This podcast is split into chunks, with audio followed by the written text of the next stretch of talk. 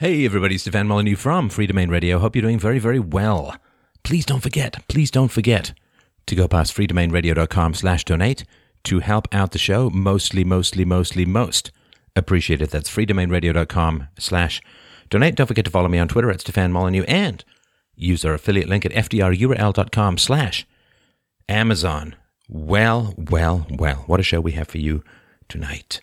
First up, why do I not believe in miracles. No, not the singing group, the actual extra dimensional, physics defying will of deities. Had a great conversation about metaphysics and epistemology and some ethics, and I had a pretty powerful speech about my youthful thoughts about the Bible and the devil. It was really, really a great conversation. I appreciate the caller for bringing up the topic. Second caller wanted to know why is Generation Z, or Z for those on Mars, why are they so right wing? Or at least not lefty indoctrinated. I mean, they sure have been lefty indoctrinated in the schools, but they've managed to emerge with some independence of thought. Why has that gone on? Third caller, ex Antifa, wants to know why do I think so many of the extreme leftists have the perceptions and perspectives that they have, and what can be done about it? And the fourth caller, a young woman uh, from a tragic history who wants to know why she can't find a good man or even decent friends. And can she live a fulfilling life without becoming a mother, without having a family? It's a great, great question. Of course, a lot of people, particularly young people, are asking that question these days. So I think you'll find the answers, or the conversation at least, extraordinarily helpful. So thanks so much for all of your very kind support. Onward and upward, here we go. All right, up first today we have John. John wrote into the show and said, I've been following the show, reviewing older podcasts, and have come to admire Stefan's acumen regarding critical thinking. I value his commitment to reason and evidence. I also understand his stance on atheism is based on his requirement for empirical evidence. Aside from metaphysics, what is Stefan's take on the ethical and epistemological attitude we should show towards empirical manifestations of the divine? I am referring here to two sets of well documented miracles, including Padre Pio's healing of Gemma Di Giorgi and the Eucharistic miracles. What should be the attitude of rational and ethical beings faced with this information? That's from John. Just a little note to to start that uh, you say that um, what is my like I I have a it's de- I have a preference for empiricism. I, you know, you say based on his requirement for empirical evidence. That's not my requirement. This is sort of a your philosophy, your truth kind of thing, and it's not your particular fault. This is kind of all over the place, but I just wanted to point out it's not my requirement. It's not a personal thing. It's not a preference like jazz or ice cream. It is an objective requirement of philosophical truth that rational arguments be supported with empirical evidence. So I just wanted to sort of point that out at the beginning because that's my particular bugaboo. You don't hear it nearly as much as I do, but I hear it all the time. Steph, your truth, but you, you have a preference of this. It's like, nope. If it's a preference, it's not philosophy. So I just wanted to mention that. Now, regarding um, miracles, uh, I wonder if you could give me the definition that you're working with of what is a miracle. Um, basically something that is outside of the common laws of nature. What are the uncommon laws of nature? Well, it's not an uncommon law of nature, I would say. It's more um, something that is set apart from the usual workings of the universe. So, I'm, I'm trying to figure out what you took. So you say the usual workings of the universe. So what are the unusual workings of the universe? I'm trying to figure out what what, what a law is being broken, or I, am trying. Yeah, basically. Okay, basically. so something that, according to the laws of physics, is impossible. Is that correct? Mm, yeah, or biology. Yes. Yeah. Fair enough. Fair enough. Okay. And how would you know, or what standard would you take? As um, knowing that a miracle was true. Because, I mean, clearly people make claims for miracles. I think you'd agree with me and tell me if you wouldn't. There are times when people make claims that a miracle has occurred and they're either wrong or they've misperceived something or they're lying. Is that fair to say? Like there are times when it's not true. There are. And some of the stuff that I read up on, uh, if you can convince people, particularly, let's say, south of the border in America, if you can convince people in third world countries that a miracle has occurred at a particular location, then you get lots of people flocking to that location.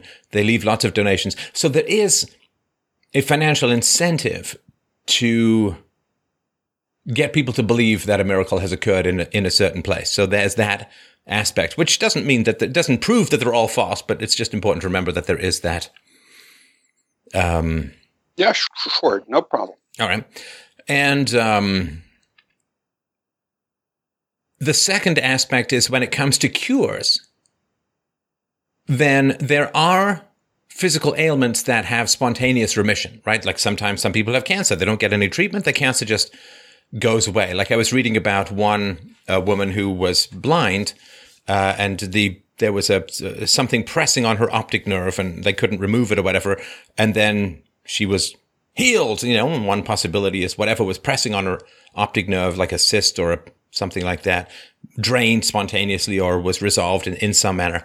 So there are ailments that spontaneously remit, right? And and that's pretty tough to claim as a miracle. And and you've probably heard of the website God hates amputees, which is to me something that would be pretty miraculous and definitely go against the known laws of medicine and biology, if not physics. Mm-hmm. It's somebody who loses an arm, the arm gets ripped off and chewed up by a shark or something.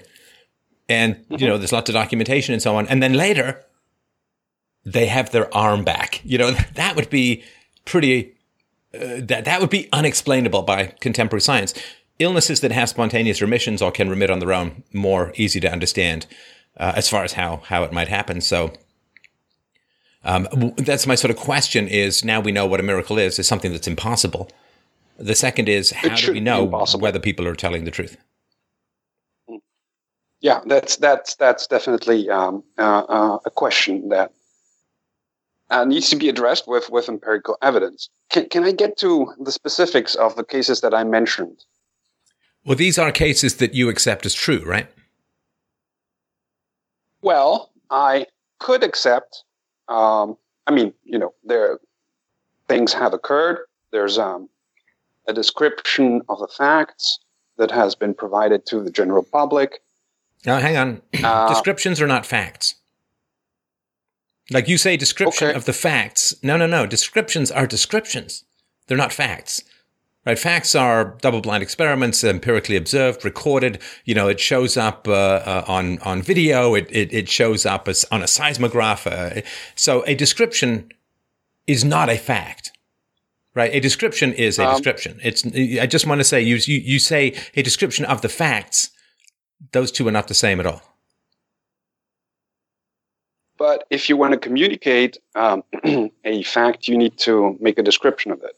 Or no, no, you need to provide evidence. Providing evidence is not the same as a description. You probably know this in in in law, right? Like in an, any reasonable, decent legal system, hearsay is not admissible, right? Like you can you can question a witness about his direct experience, but you cannot mm-hmm question a witness about something that he heard someone else experience or something he heard someone else say, hearsay, is not admissible because that is a description. But if you're going to ask someone about their own direct experience, that may be one thing, but those are not facts. A fact is something that um, is empirically verifiable, independent of someone telling you about it. Does that make sense? Does. It does. Okay. So if, if I take an example is if I say in this desert, in the middle of this desert, there's a huge rock, for instance, the Ayers Rock, uh, somewhere in the desert in, in Australia, that would be a fact that you can go there to that desert and check whether the rock is there. Yeah, you could log into Google Earth, right? You could zoom down. You could, you know, I mean, the, it's possible to fake it, but certainly if you're there, then and you're you're touching it and you know, licking it and it tastes like rock, then um, yeah, that's uh, that's as, as real as anything can be. Okay, that's what I'm talking about. All right. So th- that kind of um, you know because I I see that in, in miracles there are lots of claims. Uh, historically, uh, a few of them are verifiable because whatever the facts were, uh, they cannot no longer be verified. For instance, someone got cured uh, 300 years ago from whatever disease or whatever happened uh, 4,000 years ago, or you cannot go and check it out. Okay, so you consider you, you want to bring up two examples that you consider true, that you believe to be true, uh, real miracles, right? Well, well, I certainly have a. Then again, I'm using the the, the word for lack of a better understanding of uh, description that have been given to the public. Uh, that means that I I personally, of course, didn't go and check them out myself, but they're verifiable right now. If and, and how are they verifiable? Well, uh, first you have the case. Can, can I go and, and yeah, talk sure. about the, the cases themselves and then? Right.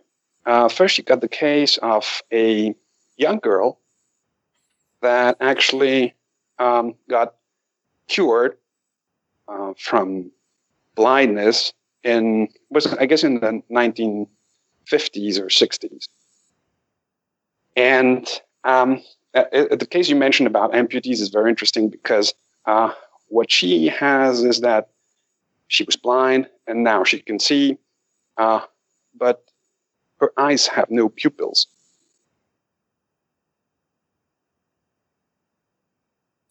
Her eyes have no, pu- no pupils?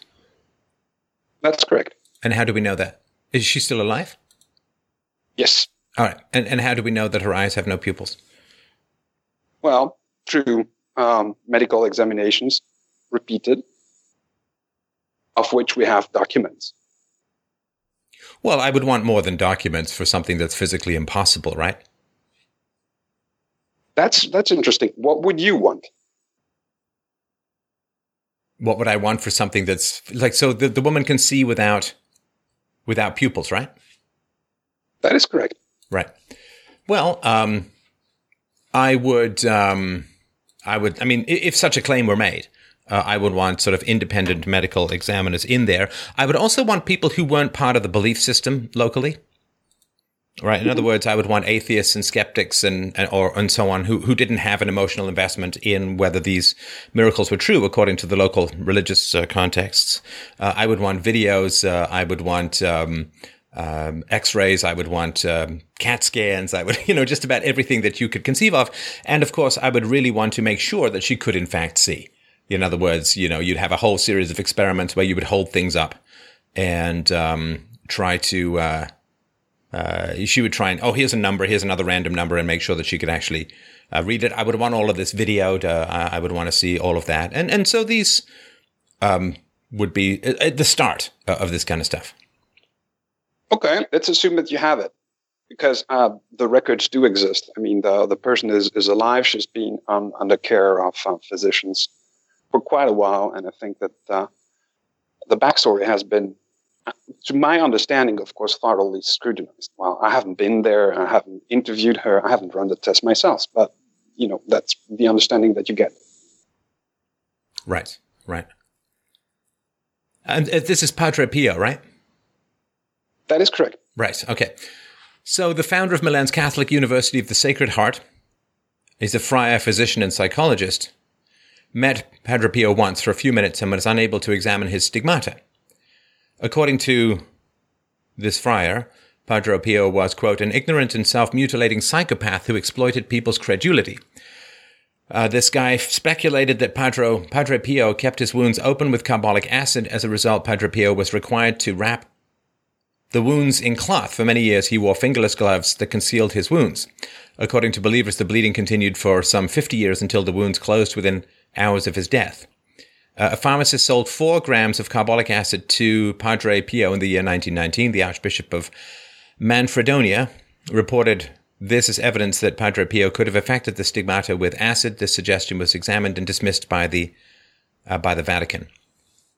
And so that's about, one example. Uh, uh, the other one is um, the woman who is missing the um, uh, missing the pupils. The belief is that she has aniridia characterized by loss of the iris, colored part of the eye, and misshapen pupils. You see photos of her, and she wears sunglasses since the condition leads to sensitivity to light.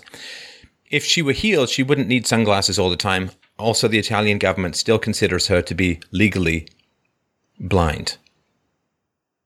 Okay. And how do you explain that she can see?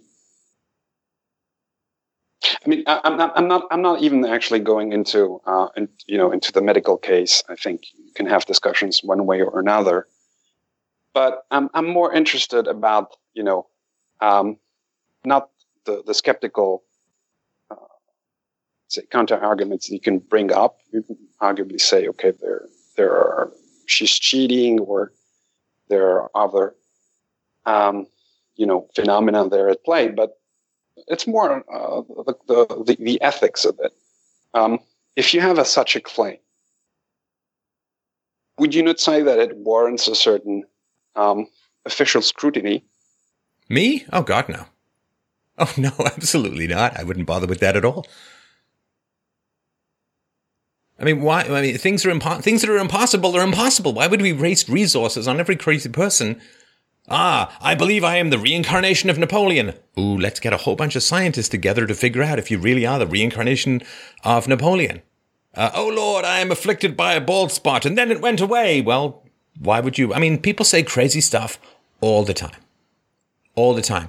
People are misled, they're crazy, they're psychotic, they're liars, they're motivated by money. They're, I mean, people say crazy stuff all the time. Would you go to an asylum and, and try and verify the claims of everyone in that asylum about what the truth was? No, we, we know that there are crazy people. And one of the ways we know they're crazy is they claim that impossible things have come true. And that's how we know that they're crazy. Substituting the word miracle doesn't make crazy pronouncements, pronouncements of impossible things happening any more true. Life is short. Social resources are very, very limited. So we want to apply our scarce resources as a culture, as a society, hell, as a species, to examining things that are possible and to extending and expanding human knowledge. Sending experts in to document the ravings of crazy people I guess if you have a hobby and you have some time on your hands, why not? I think there's probably better things to do with your life. But why would you why would you want to? And and let's look at the ethics of it as well. So first of all, you know, this woman that you say was cured, she still has very bad eyesight. So that's not really much of a cure. Either God can cure her, it hasn't, or it's not true at all. But what about the ethics of this? This is sort of my big question to people who believe in sort of cures uh, and miracles, John? It's it's a very important question. Maybe you have a great answer. I have not been able to come up with one. So let's say that God decides to intervene and cures this woman's blindness. And let, us say that it's not limited and there's not all these sunglasses and like the, the, the Italian government doesn't still consider her to be legally blind. Let's just say, bing, she is cured. Let's say let's go even more extreme. She had to have like i had this interview uh, recently with the recently deceased uh, guy uh, who was um, dying and he started off with um, uh, tumors in in his his eyeballs. And um, so he, one of his eyes was physically removed. And let's say that both of her eyes were physically removed and they regrew. And she can see okay let's just say bona fide miracle let's say it's proven so now we've just established that God will cure illness. What is Ray Charles just a okay. complete asshole? Is Stevie Wonder a complete asshole? Is Roy Orbison a complete asshole? Why aren't they cured? Why aren't they given this cure? If God can directly intervene to heal someone like that of blindness, why does he do it so rarely? he's not break. He's not got a prime directive to say, I don't interfere. You know, if somebody gets blind, well, you know, it's a test. I just want to figure out how they handle blindness, and it's a way of making their soul stronger through the friction of adversity or whatever, right? So if he's going to say, no, I don't have a prime directive, I'm willing to go in and intervene, I'm going to go in there and poke at that optic nerve and bring it back to life, then why does he do it so rarely? What about all the good people who die of cancer, die of heart disease, get hit by buses. Why does he not spare their, their lives? God gives us in the Bible, the Judeo Christian, right? God gives us the story of the Good Samaritan, right? It's a guy walking along the road and sees a guy who's been beaten up, I think by robbers, he's been beaten up and he's lying in the ditch. And this guy goes and helps Yeah. the guy lying in the ditch because he has the power to do good. And this guy is in need and he's hurt through no particular fault of his own, right? And that's what God says is good. If you have the power to help somebody who's suffering, who's in need, then it is moral to help them.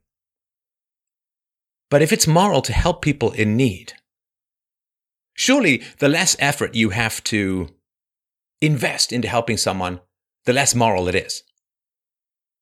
Right? I mean, if, if you really have to work, if you have to go and risk your life to dive into a stormy sea to rescue a child, or I mean, that's a big deal, right? It's, we would say that. So if you don't need to invest as much to save someone, it's not really as moral, but it's better than not helping them at all, right? Now, God, being all powerful and all knowing, doesn't have to invest anything to secure someone's eyesight or to cure someone of, of cancer or to cure someone of scoliosis or multiple sclerosis or Tay Sachs disease, whatever, right? God can do it with no problem, no effort. And God has told us that it is moral to help people who are hurt. Now, if God, so if you have a doctor who has a, me- a medicine, it costs him nothing to produce. And there's someone dying on his lawn and this medicine will cure him, then God would surely say, well, you have to go and help that person. So the theological problems of saying, well, it's really, really important and it's a very virtuous thing to help people in need, to cure the sick and to help the beaten and so on, feed the hungry. Then by giving us this commandment, if God is able to cure people but does not cure people, then God is giving us a commandment for morality that he himself is failing to follow, even though it costs him infinitely less effort and energy to help someone than it would someone like you and I, someone like you and I. So even if we were to accept all of these miracles, it opens up a set of dominoes theologically and morally, which, to put it as nicely as possible, don't make God look too good. Mm, I see your argument on that. Wh- Which means, I mean, uh, you can you can uh, work your way around that and say, you know, uh, we're basically uh, in, in this world to be tested, or there. Well, then, then God, then God shouldn't tell you to go help the Good Samaritan. Like the Good Samaritan shouldn't be helping the guy in the ditch because he's there to be tested, right? Mm, no, and in that case, I would say that the test is on the guy who needs to go and help, uh, on the good Samaritan. Where, Good. Okay. So the test, not. the moral test is on the person who has the capacity to help. Great. So then the moral test is on God, who has the capacity to help and fails to do so, and God fails that moral test. See, if I, I, I can be an atheist by not believing in miracles. If I did believe in miracles, I'd be a Satanist because I would actually be against the immorality and hypocrisy of a deity who gave human beings moral commandments that the deity, with far less effort, infinitely less effort, fails to follow himself. That would be an immoral deity, right? Hypocrisy is a, a hypocrisy in the area of morality is particularly a heinous uh, corruption. Mm, I, I'm not really sure I can agree with that um, because of a different uh, uh, the difference of position um, between, let's say, God and man. But this is But then you're no, but um, then you're saying if you have enough power, then morality doesn't apply to you. Like who, who are you? Who's your God? Hillary Clinton? Like I don't understand. Like I mean, well, you know, we can't handle, we can't give God any moral standards because God's all powerful. It's like, well, then you're not worshiping goodness. You're just worshiping power. You can't say, well, God is so powerful that moral rules don't apply. That's a very dangerous idea because then you have no way of, of, whether knowing whether or not you're worshiping morality or power. But if you say, well, we must worship God, but we have no way of determining whether God is good or bad because he's so powerful, he's not subject to any moral standards, then how on earth do you know that you're worshiping a good deity? Mm, I, I I have a, a different take on that, but I'm I'm not sure that we're not getting out of the subject. I mean, I'm I'm going to give you my take, and it is you know that uh, goodness or morality is uh, in the end uh, defined and uh, subject to the the will of God. That if uh, you know whatever God wants is is by definition good. So then you're worshiping power, not any objective standard of morality. Hmm. It's not, it's not illegal if the president says so. I mean, we don't accept that from Richard Nixon, why would Yeah, we accept that from a deity? How do you know that God is good? Well, if you say, well, he's just good by definition and we do whatever he says, that's a Stalin like cult of personality where you're following power blindly. And if that was just your relationship with God, that's one thing, but that relationship with God tends to spill over into people's political beliefs as well, which is rather dangerous, right? Mm, yeah, I'd agree with that. All right. Um, how could I, I put it? So just to, to answer that question, maybe we can get back to, to I mean, because I'm, I'm more on, on the uh, epistemology of it, but um, my, my take on it, it's, it's a question I've asked myself, is basically uh, you get to call the shots. And so when you get to call the shots, basically whatever you say is good is good. And you can do whatever you want uh, because you get to call that's shots. That's a dictator, right? You understand? That's a dictator. Entirely, yes. Okay. So as long as it's a cosmic dictator who doesn't follow the rules that he enforces upon other people, he'll send you to hell for not helping the guy who's stuck in the ditch, but he doesn't have to help the guy stuck in the ditch and he's perfect. Yes. Well, if you want to worship that, that's your your prerogative, of course. But uh, philosophically speaking, you're not worshiping virtue; you're worshiping power. And power worship, I would argue, uh, is a deal with the devil, not with the divine. Mm. I- I- just on, on that question, I disagree. And I'll, I'll It's not up to you. uh, no, it's not up to you. You can't just disagree. This is a philosophy show. We're not we're not comparing opinions like what do you think of my fall outfit, right? You don't get to disagree. You have to come up with a counter argument, or you have to Okay, accept the argument at least conditionally. Well, the, the, the, the counter argument that you get uh, for that is uh, the book of Job, basically. And you have this Job, he's wealthy, he's got a lot of things going on for him. And basically, you've got Satan coming up to God and saying, Hey, this guy is actually, you know, he's pretty happy. Um, he's very religious. He's following your commandments because actually everything is running well for him. He has no troubles in life. And Yeah, he's uh, the devil good says that Job only worships you because he's rich and healthy and powerful, right? And has a loving wife and a loving family. So he's not loving you, God. He's just loving all the good things you've given him, right? that is correct. Now you know how And insane then, this know- story is, right? It's truly mental. I mean, let me just run through it real briefly, and then we'll we'll talk about it.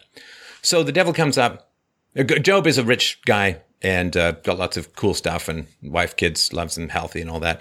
And he praises God every morning. Gets down, oh God, I love you so much. And then the devil comes up and says to God, Well, yeah, but he only loves you because you're giving him cool stuff. He's healthy and he's got money, and his kids love him, and all that.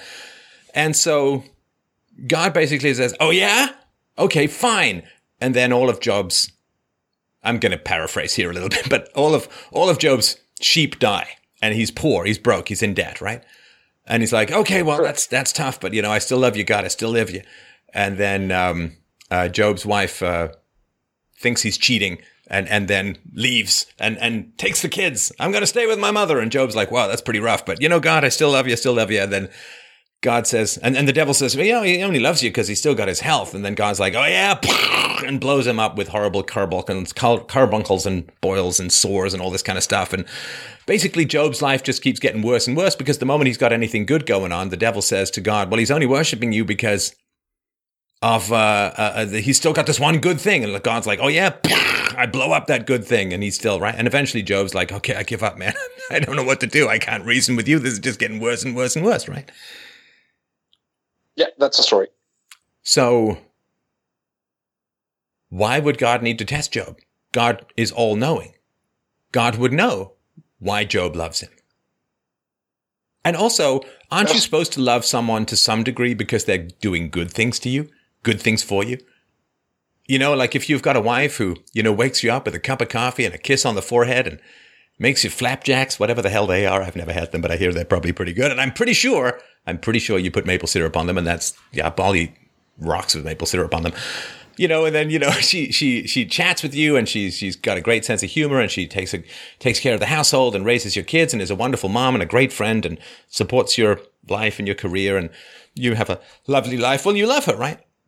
And then if some one of her friends comes along and says, "Oh yeah, well he he only loves you because you're slender," and you're like, "Fine, I'll get fat," right? Oh, he only loves you because you're nice to him. Okay, I'll be nasty to him, you know. But he only loves you because You cook him food he likes. Okay, fine. I'm going to cook him food he hates. You know, he, he only loves you because you're a good mom to his kids. Okay, I'm going to be a terrible mom to his kids. Well, at some point, don't you stop loving that person because they're being a horrible human being? I mean, isn't that the point? You're not supposed to love people who treat you like shit. You're really not supposed to love people who kill your livestock, who lie to your wife and drive her away from you, who, who poison your food and make you sick. If you had a friend who did that, that friend would be in jail or underground. You wouldn't love someone like that, somebody who abused you, somebody who destroyed your life because what? Some sort of insane love test? Some sort of Iago style Desdemona Othello love test? I mean, that's insane. If you had a friend who was good to you and you cared about him because he was good to you and you were good to him, if that friend suddenly became a cosmic asshole and destroyed your family and destroyed your health and destroyed your wealth, why would you love that friend? He, he'd become psychotic. He would be evil. And, and how are you supposed to love evil? Do, do you understand? It's an insane, crazy story. If you went to a psychologist with this story, you know, I'm no psychologist, but I'm going to go out on a limb here and guess if you went to a psychologist with this story, if you were Job, if you were, if you were Job like a woman in a marriage and God was your husband, he started beating me. He's poisoning my food. He he killed my pets. Uh, he's he's he's driven my family away. He's he's harming my children. He's I mean, what you understand what the psychologist would say? Would the psychologist say, "Well, you just need to love him more"? It's a love test. What would the psychologist say if Job were a woman coming to a psychologist for marriage advice? Leave him. Hell yeah! I hope so. I bloody well hope so. Not only leave him, but leave him like in the middle of the night and go to some place where he can't find you because he's crazy and evil and he's going to kill you. Okay.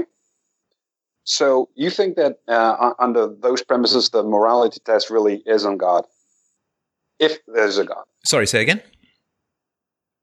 Under these premises, you actually think that, that the morality test that you're actually suggesting is is on God, is not on on man.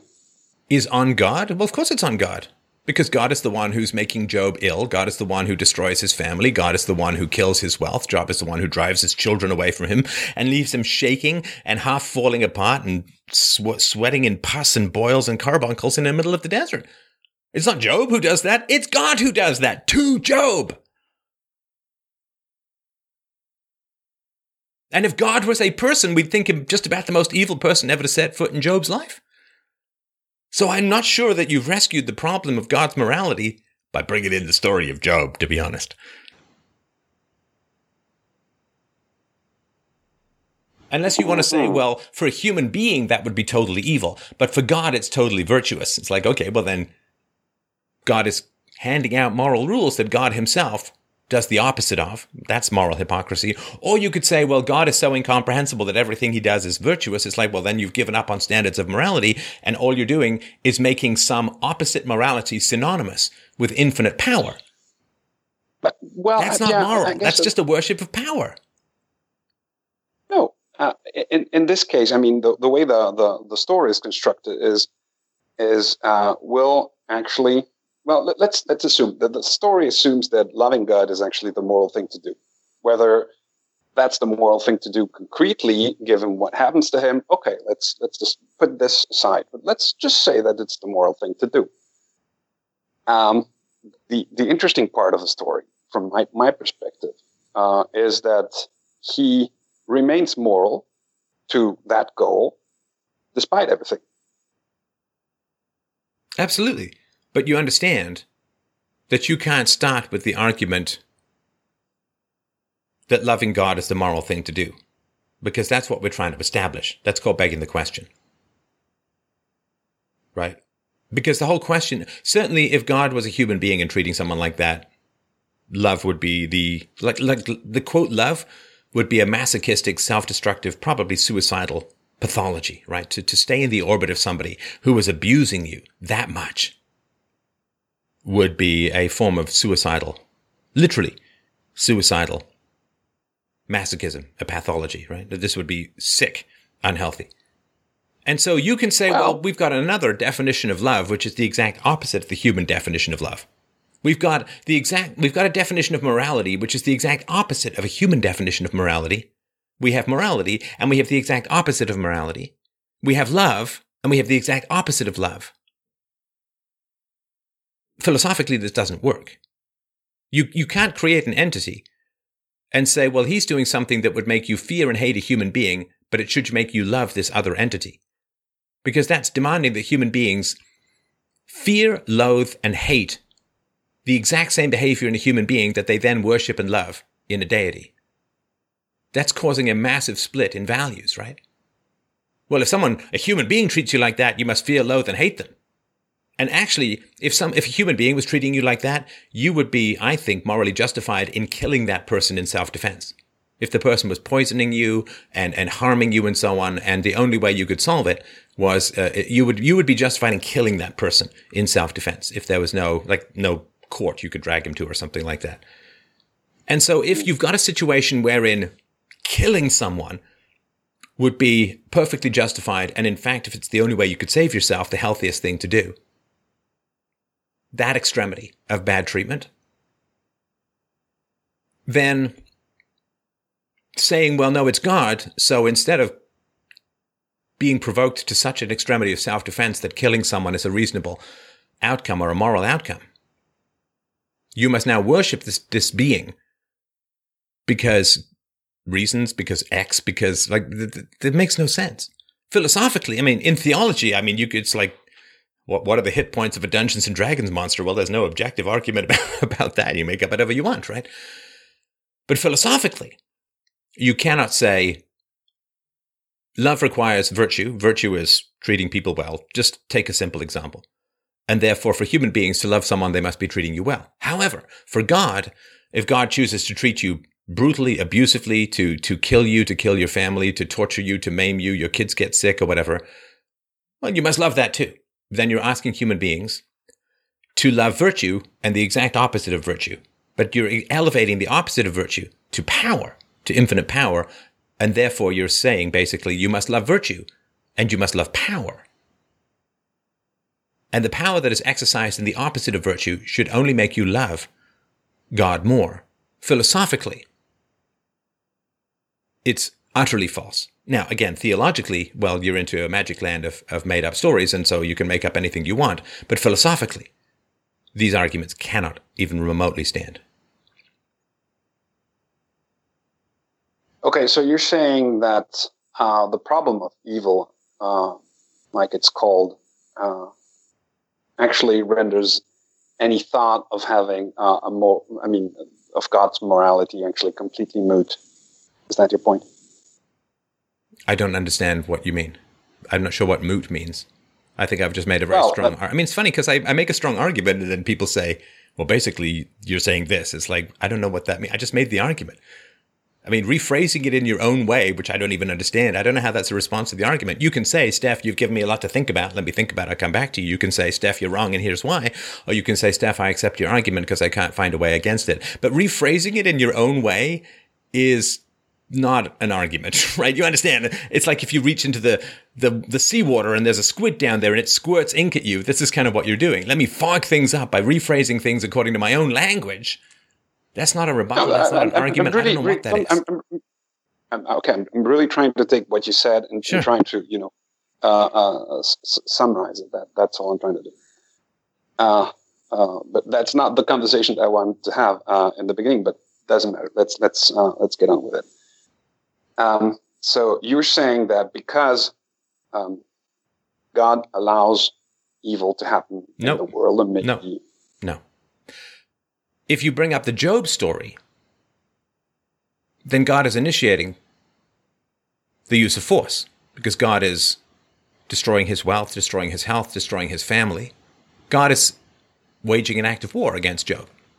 So God is initiating the use of force. And now, according to the non aggression principle, the initiation of the use of force is immoral. Therefore, God is immoral. This is not that complicated, right? I mean, I understand emotionally it's difficult because, you know, people are raised with certain beliefs. But we have the non aggression principle.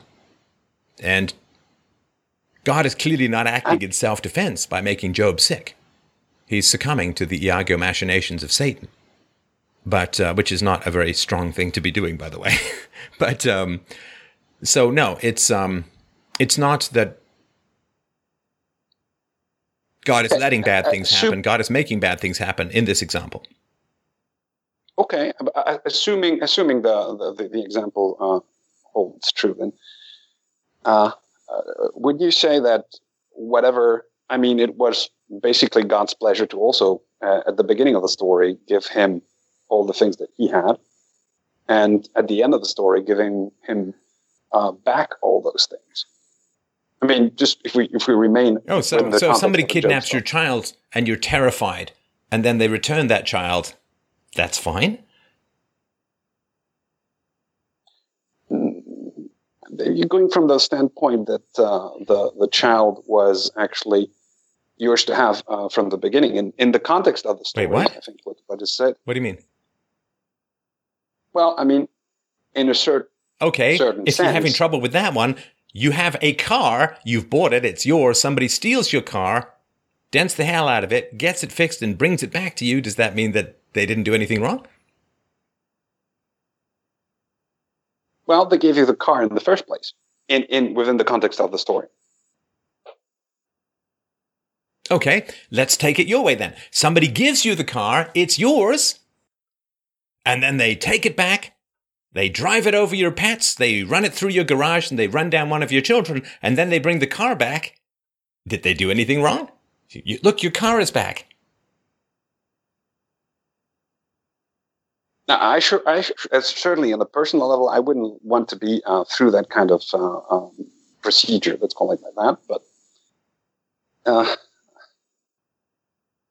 in, in in that sense, you could uh, argue that. I mean, God gives you, uh, you know, lets bad things happen, basically within the, the system of the world, and then. While uh, telling you don't let bad things happen. It's immoral to let bad things happen if you have the power to change it, right? That's the, the Good Samaritan. God says it's immoral to let bad things happen if you have the power to change it. And God lets bad things happen when it would cost him nothing to change them.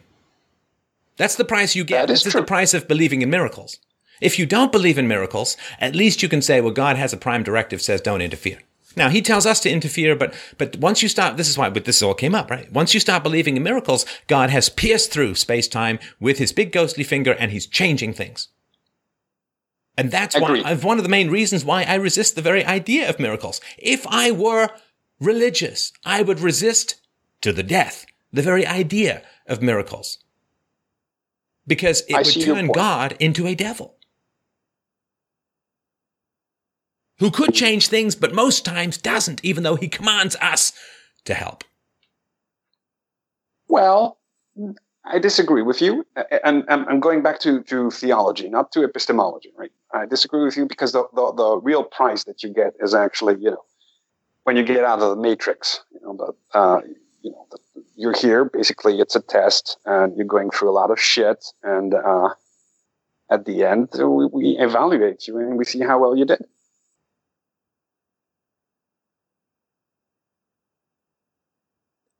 Okay. Basically, the same and thing is, as- is the as, uh, test is the test partly one of the tests is the Good Samaritan test, which is do you help people where you have the capacity and power to help? Do you help people who are suffering? And the answer Yes. to that is yes. Passing the moral test means helping people who are suffering, which means Mhm. that God fails his moral test. God fails his own moral test. God is doing the opposite of what he commands people to do. Now, we all I- I- understand that if I I, was with you, telling people you- do X and I did the opposite of X, I would be considered a hypocrite. Now, it doesn't mean that do, if I say, you know, go help people and then I don't help people, it doesn't mean that I'm, my argument is wrong, but it means I'm a moral hypocrite. It means I'm not following the standards I've set forth for others, right? Yes, but you give a reward in the end. I'm, I'm, and we're basically back to theology. Let's let's let's discuss it. You you, you actually reward them in the end for that. It's not uh, gratuitous. It's it's uh, there's a trade off uh, happening there. And if, for instance, I told you, well, I need this application uh, done. You're a programmer. I need this application done. Uh, do it, and you try to do it. You go through a hard time. It's it's really difficult. The specs are hard. Uh, you have no clue how to do it. but at the end of the day, you bring the application, you've written the code, it works, you get a, a, a fantastic uh, bonus and payment. I mean, I, in in theology, that's the way uh, it's presented. That, but there's no moral content in anything you say, right? You're talking about a software program. You know, an upgrade to Candy Crush isn't the same as good and evil, right? So the question is not that's not the analogy. The analogy is that uh, I am uh, somebody who claims to be a moralist, or let's say Bob. Bob claims to be a moralist, and Bob says, "Thou shalt not kill," and then Bob turns out to be a mass murderer. What would we think of Bob? We would give him even more moral responsibility than some Tom, Dick, or Harry because Bob created a moral rule which he considered to be universal for everyone, which is thou shalt not murder. And then Bob turns out to be a serial killer. He's more responsible because he's the one who originated the moral rule that he's refusing to follow, or doing the opposite of following, really, right? Okay, but, but uh, then again, on on the, on the theology, or at least what uh, what passes as, as Christian theology in the context of the story, you say, okay, well, but there's um, you know, at the end of your life, you're going to go to heaven, and heaven is actually so great that uh, uh, it it makes up for a whole lot. It, it, it's basically the same thing as you know having a shitty job, but uh, a fantastic pay.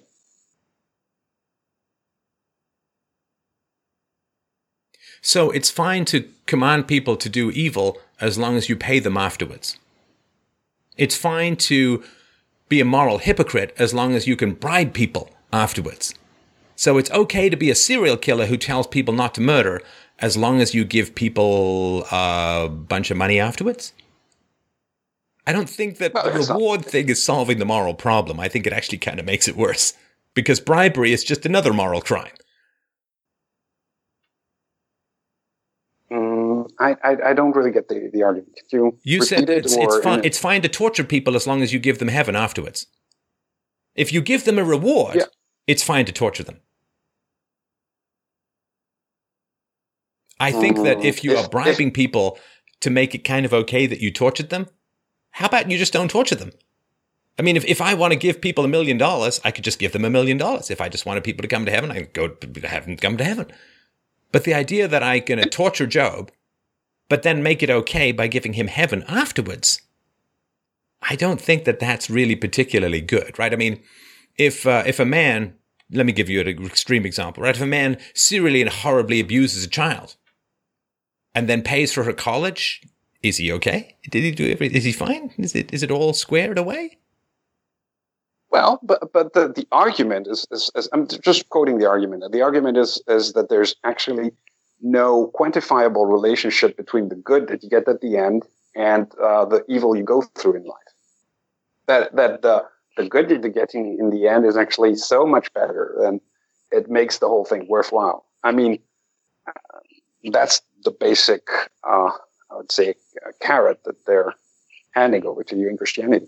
Well, this is exactly the argument of people who've tortured others for the cause of religion and not just religion, but statism as a whole. The communists did a similar thing. You'll go to the gulag, but it will help us achieve a egalitarian society. And the argument goes something like this You are doing something wrong, and it's not going to get you into heaven. It's going to, in fact, get you into hell. Now, I need to prevent you from doing something wrong. So I need to lock you up. I need to torture you. I need to get you to confess. I need to get you, absolve you of your sins. And then if you die, well, you're going straight to heaven. In other words, the benefit of heaven justifies the torture of the individual or the confinement of the individual or the trial of the individual or the punishment of the individual. And it's all okay, you see, because when that individual dies, he goes to heaven, so it's worth it. You know, there are religions around the world not entirely unfamiliar with that argument that violence is justified because the end result is heaven. No, I, I see your point. Um, but but okay, co- coming back just to that question, uh, I'm, I'm sorry. Um, you are saying that it would be okay to give, uh, um, you know, su- such a great reward as heaven to anybody, regardless of their uh, virtue. The end justifies the means, is what you're saying. The end justifies the means. It's a standard leftist argument that we no, can go and set fire to cops if it helps stop fascism. Or No. we can go punch Richard Spencer because he's a Nazi. I mean, the end justifies the means. That heaven justifies the torture, that heaven justifies the cruelty, that heaven justifies the hellishness of life. that is not that is not the question.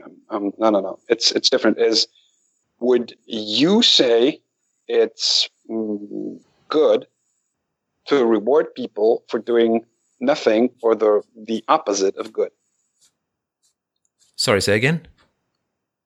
Well, do you think it's it's uh, uh, then again moral? Would it be moral from God's point of view to actually say, well, you know, everybody get in, uh, regardless of your morality or of your choices or of whatever you've done in in life?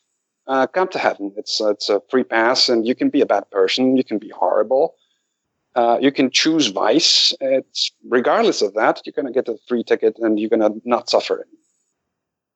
Sure, no, I understand that argument, but my question is not God's relationship to man, but God's relationship to morality. Well, first of all, there are certain beliefs that believe that if you just apologize for everything at the end, you could do whatever the hell you want and still get into heaven. But my my my question is this, or my, my observation is this: God's relationship to morality is pretty important, and and I'm going to give you a little speech here. Hopefully, this will make some sense. Now, this has been tough for my religious listeners to hear, and I love you guys, and, and I want you to call in and let me know where I've gone astray, right? These are challenges that I wrestle with. I'm not claiming to have all the final answers. These are challenges, and I've wrestled with these challenges since I was about five years old, if that's any consolation. So I'm just telling you the way that philosophy is is leading me. But let me expound. Oh dear Lord, let me lecture. Let me give a sermon on what I'm scared of and what opportunity I see in all of this. Philosophically speaking, God is a moral hypocrite because he does not follow the commandments that he inflicts upon his followers. He defines something as moral and does the opposite. Thou shalt not kill. He drowns the world except for Noah and family. Uh, thou shalt not bear false witness. And he kills and then says, Oh, sorry, I'll never do that again. Well, that's not particularly great. And the Good Samaritan is, Thou shalt help others in need if you have the power to do so. God could help just about everyone in need and doesn't do so. Except a few people, if you believe in miracles, that are part of this conversation. Here's a possibility that I have entertained. It's a thought experiment. This is not philosophy anymore. We have gone beyond the borders of reason and evidence into a land of rampant speculation. But let me tell you what I am frightened of and has been a, of many years. What if the Bible is a misleading document? What if the Bible was written by the devil who's supposed to have dominion over this world? And what if the Bible and the rules therein is written by the devil to get you to worship power rather than virtue? Because the devil has power, he does not have virtue. He's a second only to God, the greatest of the angels. What if Lucifer gave these stories, gave these myths, gave these instructions, gave these commandments, and portrayed a God willing to break all of the commandments he inflicts upon his followers? What if the stories given to us were written by the devil. To set us astray, to set us on the wrong path, to lead us into temptation, down the slippery slope, into hell itself, by having us worship power rather than goodness. Maybe, just maybe, the devil writes religion, and God is in philosophy. Maybe these stories, these, these, these fairy tales, these seductive, power mongering, hypocritical, brain twisting non syllogisms are designed to evoke in you a desire for conformity, a desire for subjugation, and a worship of raw, brute dominance and power. And maybe what God wants is to reject the love of power, to reject an acceptance of hypocrisy, to reject following for the sake of following. And God wants you to think for yourself. Maybe that's how we get into heaven. Maybe how we get into heaven is to reject the love of power, to identify and reject moral hypocrisy. And maybe how we get into heaven is to think clearly to ourselves. If Satan is the God of this world, of course he would portray himself in the Bible as God. But it's pretty obvious the God of the Bible, not that great. By any contemporaneous standards, any modern standards for sure, but even by his own standards, not that great. Maybe that's the devil's obviousness. Maybe what was written down is a recipe for hell. Maybe who's in charge of religion is the devil, and God speaks to us through philosophy. And God says, reject following, reject hypocrisy, reject the love of power, think for yourselves, be morally consistent, universally preferable behavior. That is how not only we get to heaven, but how we can create the closest damn thing. The closest damn thing to heaven on earth that can be imagined. Because if I strip out, and this is the, oh God, this is the hardest thing about philosophy, is it says over and over again, forget what you know, forget what you know, forget what you know. Blank, blank slate, blank slate, blank slate. Throw away all of the accumulated emotional triggers and culturally invested portraits and languages and spiritual infusions that have accumulated over history. And it says, scrub it all, scrub it all, wipe everything out. And if I look at the stories in the Bible and I look at the stories in philosophy or the arguments in philosophy, if I look at following and the worship of power and an acceptance of moral hypocrisy versus critical thinking, reason, evidence,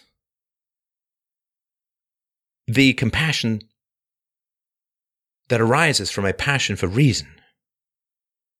If I think about all these things and I say, what if what if I didn't know? Or what if I didn't believe? Or what if, what if, what if I was never told that the Bible was written by God, or inspired by God, or transcribed by those inspired by God? What if I knew nothing of this? What if I simply came down with no prior history, no prior knowledge of any of this, any of it? And what if I simply attempted to analyze what was being written about and what was being said in the Bible? And what if I tried to analyze and understand what was being said in philosophy, I mean, rational philosophy, objective empirical philosophy? When I looked at the Bible, I would see murder. I, I would some good rules and some good rules, but I would see genocide, rape, murder, and such obvious moral hypocrisy that I could not look at the deity of that Bible and say, that is the greatest good. That is the greatest goodness that could be conceived of. I can't, I can't, I can't imagine anything better. Because if it was a person, I would say, what a horror of a human being. So if I also knew that Satan was the God of this world, then I would say that the Bible was not an instruction manual for virtue, but a temptation to immorality. Not because all of the rules in the Bible are wrong. Good Lord, no. Thou shalt not kill, thou shalt not bear false witness, thou shalt not steal. Great stuff. But it's the moral hypocrisy of the deity that would lead me to believe that the Bible was the portrayal of a satanic psychosis. And where God was, where the divine was, was in the union of reason and virtue, objectivity, evidence, clarity, critical thinking, definitions, the benevolence and beneficence of philosophy. That I would consider to be the road to God. The prophet Socrates would speak more to me about virtue and consistency and honor and dignity, integrity, than the God portrayed in the Old Testament. Jesus is more complicated. Jesus is more complicated. But as far as the deity goes, if I didn't know anything, if I had never been told anything, and I was merely given these texts to examine, as if they had come down in a spaceship, as if a spaceship had landed, was empty of anything, and had this book in it with these characters, these rules, these ethics, these stories. And if I were to look at these stories, these rules, these arguments, these ideals, and had no prior perception of good or evil, of right or wrong, of deity or human or anything, no Trinity, no soul, no heaven, no hell. And I was simply to analyze and look at the morality and the consistency and the integrity of the characters portrayed or the stories portrayed or the gods discussed in this book. I could not in any way, I think, find my way to saying, this is a great definition and example of consistent moral virtue. Because when I hear, when I read stories of, of Job torturing, being tortured by God, I could not look and say, well, that's uh, really good. So let me just finish up, and then I'll, I'll shut up. That's really good. I can't sit there and say that's really good. When I see uh, a character in the story saying, you must help people if you can, and then consistently sometimes helping people, sometimes not helping people, but consistently breaking his own moral rule to help others when you can, I would view that as an example of moral hypocrisy, which would not be allowed in philosophy. In philosophy, we would not say that someone who said, Thou shalt not kill, who became a murderer, we would not say that that person would be morally consistent, would be morally good. His arguments may have value, but he himself would not be a virtuous person. And we may respect his arguments if they were independent of his own actions, if they were argued outside of his own experience, but we would not respect the actions and we would not respect the integrity. And we would not go to that person and say, what would he do? What does he want me to do? What would he tell me to do? We would not subjugate ourselves in that way. We would accept the arguments. We would absorb the arguments and we would not say, what would this man do? This character do? This person do? We would say, what is right? Not who can I follow, but what can I reason out?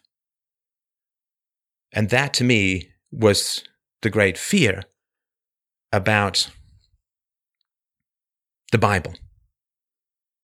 And I wrestle with it. I still wrestle with it, not because I believe in a God, but because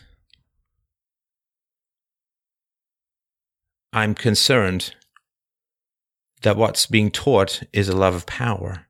And if we have a love of power and a belief that it is moral to subjugate ourselves to a power that does not follow its own rules, I'm concerned, even if we're not following the devil, we'll turn the state into the devil. Hmm. Okay, I take your point. Um, can I split the question in in uh, we I'll, I'll give you strands? I'll give you the final point. We've got a lot of callers tonight, so I'll give you the final point, and uh, I appreciate you calling in. It's a great conversation, but uh, I can't keep going without dumping too many callers at the end. So um, please finish your. You can make the final statement. I'll move on.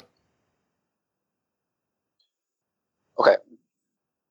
Uh, on on the, the questions you're, you're wrestling basically uh, are the same question that actually Job uh, wrestles with and in the whole story. And my personal take on that morality is probably the figure of Christ, where you have um, basically God coming down and saying, "Okay, I'm not going to explain you, Job, uh, why you have to go through this torture, because you know I have reasons, but I'm going to come down and uh, you know uh, be tortured as well, you know."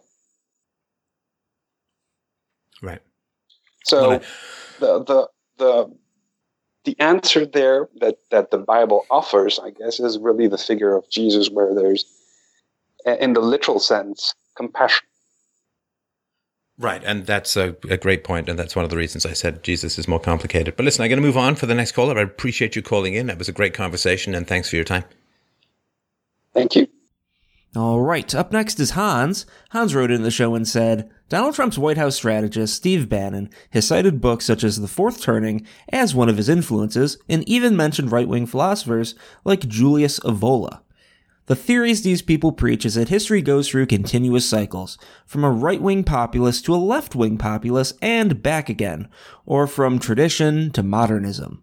These theories are supported by the fact that Generation Z is the most conservative generation since World War II compared to millennials and the baby boomers.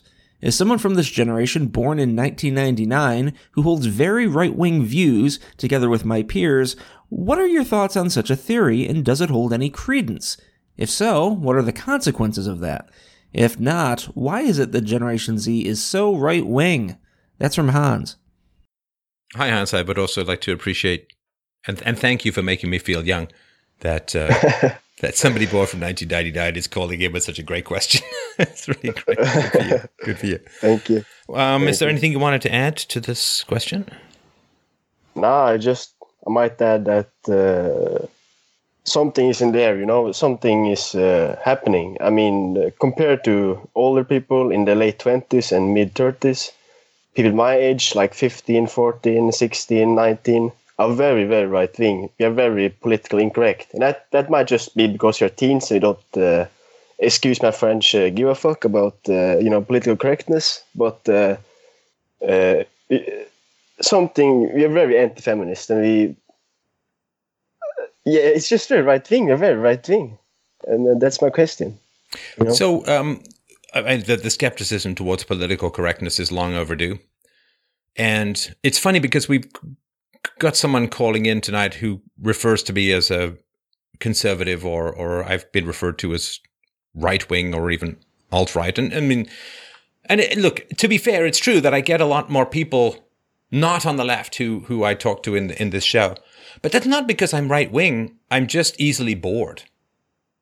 And, and the problem with the left is it's so boring. It's like, don't you know exactly what they're going to say before they Yeah. even say it? The, the, the creative work that is going on, the intellectual energy, the crossing of new boundaries, the, the fording of streams, the climbing of mountains, the exploring of the wilderness is not happening on the left and it hasn't happened on the left forever. Yeah, their memes are shit, basically. Their memes are shit. Their comedy is shit. It's so fucking boring. Yeah, I mean, I, I thought I was like the only one. I will be, I will watch your videos, maybe in class, or maybe watch something from Yiannopoulos, and then I will like uh, listen to other in my class, and they're talking about Yiannopoulos, and they're talking Yeah. about all these people. We're living in Norway, by the way. We're not in the United States. We're living in Norway, and we're talking about stuff you're talking about. So Right. it's it- it's uh, a bit uh, amazing. So I'm not alone. This is something I noticed people in my age, basically. And I think also the the left, the the the, the non-left, has energy and, and optimism, and is willing to fight entrenched powers. The left has become the entrenched power. The left has become the man that they claimed to fight. Turns out, like communism with Christianity, they only hated the man because they wanted his place. Right now, they've got his place, and Yeah. now, so this is the problem: is that I the left bores me. Like, and and I don't want to get all Milo. Being boring is the worst crime ever, darling. But it's not. It, it's just that.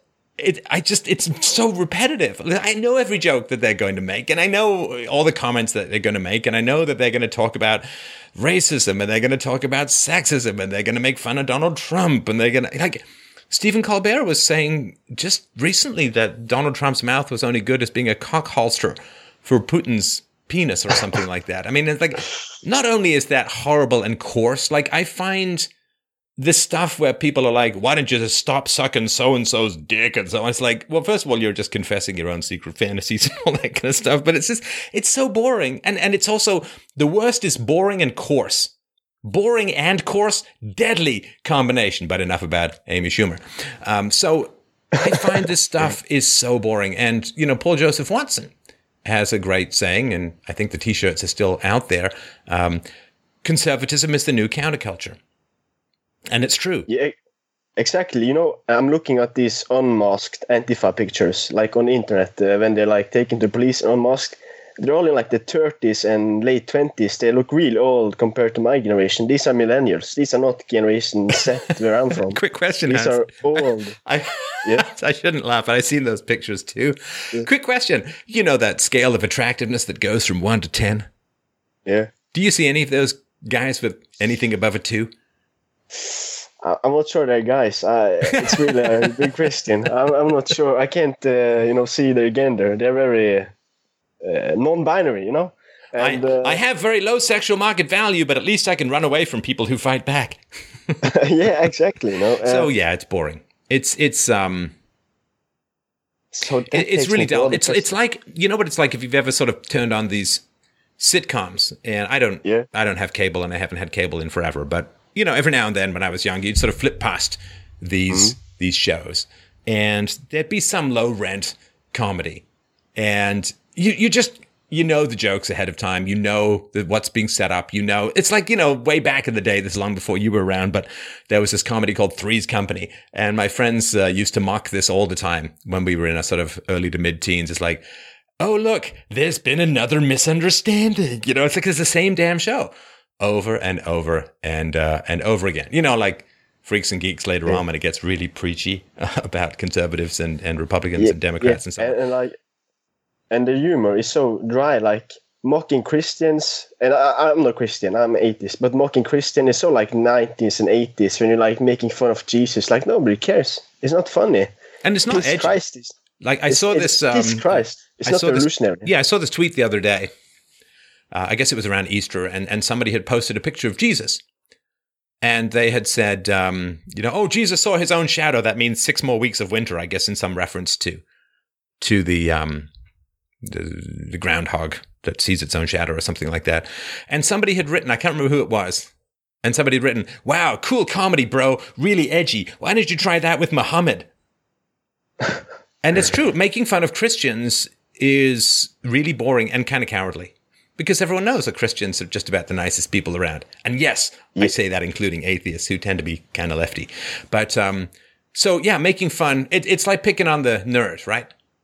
Yeah. It doesn't make you look particularly. And I'm not saying the Christians are nerds. What I mean is in terms of like physical courage to be a bully against a 98 pound weakling. It does not show you to be particularly courageous. Rather, it's the opposite. And the non-leftists are willing to take on the edgy topics. They're willing to fight back against this stifling conformity, this this right think that's going on everywhere. That's so viciously enforced that it has become the new fascism. Whether it's viciously enforced through ostracism, through attacking your income, through trying to destroy your reputation, or through physically attacking you because somehow the word Nazi, which is being projected onto others and being enacted by these people, is um, not boomeranging back swastika Like- style. is like- like- ridiculously ironic. So like Nazi, it's it's not the Nazi is not even like um insult. Not saying that Nazis are not terrible. It's like Hitler jokes. You make Hitler jokes. You Like nobody cares. You can like do a, you can go into classroom, do like a Sieg Heil, and the black student and the Jewish student will do it back. Like it's so in the past. Nobody. There, there are no Nazis anymore. I'm against will find- Nazis and I'm against rape. I'm against racism. And it's like, oh, good Lord. like it's like saying you're against child rape. Of course you're against racism. Of course you're against child rape. Nobody's. Why do you have to make uh, posters or attack anybody for that? It's like so obvious. Nobody's for. And I was just actually just because I have no other place to jam it in. Wait, that sounds like a pickup line. But I have no other place to jam it in, Hans, so I'm sorry, but I'm going to here. I was just thinking this morning, because that's what I do when I'm having my coffee. I was thinking this morning about how, you know, there's all these people who are like, um, we should get more refugees. We should bring in more refugees. More people from the Middle East, more people from Africa would be great. Now, people call this virtue signaling, but I don't think it is. I think what it is is status signaling because they're saying, I'm rich enough to not have to live in any neighborhood these migrants will end up in. It's a way of advertising how wealthy and exclusive you are by saying, yes, we should have more migrants because, you know, people in Tommy Robinson's neck of the woods, they're not that keen on all these extra migrants because they have to live in those neighborhoods or be driven out of those neighborhoods. But of course, the people who are all saying we should get more migrants, they generally live in the whitest, most exclusive, and wealthiest neighborhoods. It's actually a way of status signaling, not just of virtue signaling. But anyway, I just wanted to mention that because Yeah. I didn't want So, to lose uh, the thought. Uh, Yeah. So, Uh, so, so I want Yeah, go to, get back to my the, the rest of the question now. Since this generation I belong to, apparently, according to a lot of sources, is the most uh, right wing, at least conservative, uh, libertarian generation since uh, pre World War II. Meaning we are really, really right wing compared to millennials and baby boomers, you know. And I was sort of moving this toward like philosophy, this toward this historical cycles. Uh, and stuff uh, similar to that. I want to hear your opinion on those sort of theories that the Bannon have read a lot about. And uh, yeah, Right. Well, in general, cycles of history are not part of philosophy. Philosophy aims to smooth out the cycles of history with facts. So if you can think of a plane that is sort of wildly going left and right, like the wings are going up and down, up and down, because you're overcorrecting, right? You oh, I'm going too far this way. You overcorrect, go too far the other way. Philosophy, of course, aims to get you out of the storm and have you fly more stably, right? By sort of referencing facts and reason and evidence. So, philosophy, I don't think has much to say about these cycles because the whole point is to stop these uh, these cycles. So, but but I will say this that in the first flush of new optimism when new ideas come along, everyone thinks they're going to solve all the problems in the world. And this you can see this in the 60s with the hippies, right? And and with the Yeah. lefties and the progressives did it uh, uh, in the 19 zeros and 19 teens and so on. These new ideas are going to solve the problems in society. The welfare state is going to solve the problems of society. Feminism is going to solve the problems of society. Massive government redistribution of income is going to solve the problems of society. Integration between the races is going to solve racial IQ differences and the bell curve problems. All is going to get solved. Um, if we establish no fault divorce, we're going to solve the problems in society. And there's all this optimism. And I, I don't know if you've ever been in Last Love, Love, sorry, you're 19. Um, but if you've ever been, like when you first 18, fall for a woman, it's mental. Like basically nature t- turns you insane so that she can get you to impregnate someone rather than evaluate her character, which is something we fight against here in this show as well. We just actually released a show, um, which I think pretty much has the least liked caller in Freedomain Radio uh, history. Uh, and and for those who are, um, you know, the judgment may not be hugely objective, but uh, the show is called A Life in Crisis, and you, you should check it out. It's probably something like, well, it's worth checking out on YouTube because I have an animated face. Basically, I'm a cartoon character. But um, so in this first flush of excitement, like when you first fall in love with a woman, everything she does is wonderful, and then she does the exact same things a year later, and it drives you insane. oh, she's got this very, very high, wonderful, lilting voice. She sounds like a nightingale. And then, you know, later it's like, you know, she sounds like Madonna on helium. you know, it's driving me crazy. And uh, she's got this cute little dimple smile. It's like she just smiles for no reason. It's driving me nuts. And so when you get this first flush of new ideology, everybody imagined that salvation has arrived. All the complexities of life have vanished. And I mentioned this in a show last year that there aren't any solutions. There's only trade offs, right? And this idea that we can create heaven on earth, that we can have a life without compromise, that we can have a life without trade offs, that women can have wonderful careers and be wonderful parents, that men can have a wonderful variety of sexual experiences and a stable family. you know, like, I mean, we, we have these, everything's a trade off. And we have this fantasy that some ideology is going to come along and blow away the natural restrictions of mortality and biology and physics. And we are just going to take money from rich people, give it to poor people, and there'll be no more poor people. Paradise has been achieved. I, I'm I'm just 18, so what do I know? But I don't think utopia or paradise can ever be achieved. Right. I, I do have some belief in that cycle stuff that there'll be good times and bad times, and good times and bad times, and we have as humans, we just have to do our best to like survive and be. But you guys are seeing the underside of that, right? So there was all of this stuff in the 60s, this explosion. Like, so uh, the intellectual, artistic roots were sown in the progressive era. And then it came to fruition in the academic era, right? So I've mentioned before, right? So they fought communism, uh, sorry, they fought National Socialism with communism, and then the communists all swarmed over to the West, and then with the GI Bill, they infected a whole bunch of intellectuals and mm, lesser intellectuals, or less than intellectuals, with socialism and communism. And then this flowered in, in the 60s and the welfare state and all that. So this is like old stuff by now. And this first hysterical flush of finally we can solve problems and people who sell you paradise are giving you a one way ticket to hell. They just call it paradise so you don't sniff for the sulfur, right? And so I think your generation is looking at all of these promises. All these promises. Poverty will be eliminated. The world will be peaceful. Everyone will be secure. And what do you see? Well, I don't know what it's like in your neck of woods, well, but you know, with with this sort of no fault divorce and shit like that. You're cynical. You're definitely cynical. Well, yeah, you look at it and you say, okay, so basically you just took a giant wrecking ball to the foundation of society called the family and you said that you were going to achieve paradise, so why the fuck am I born a $100,000 in debt? You said you were going to achieve paradise, so why is there a million dollars of unfunded government liabilities hanging over my head? You said you were going to achieve paradise, so why did my education suck? And I think the young people look at the, the underclouds, the, the belly, the dark underbelly of all of these glowing promises that were made in the 60s, and they see two things. They, they, uh, number one, they see that not only were these promises not achieved, but massive disasters were sown into the social fabric. That's the one they see. And number two, which is even more chilling, nobody will admit it. Yeah, I mean, I, I just want to be, you know, get a family and, you know, uh, hope the thing gets better because with the whole migrant crisis and Norway is a very small country. I mean, it's a big landmass, but very small population, like five million, like less than the city of London, you know.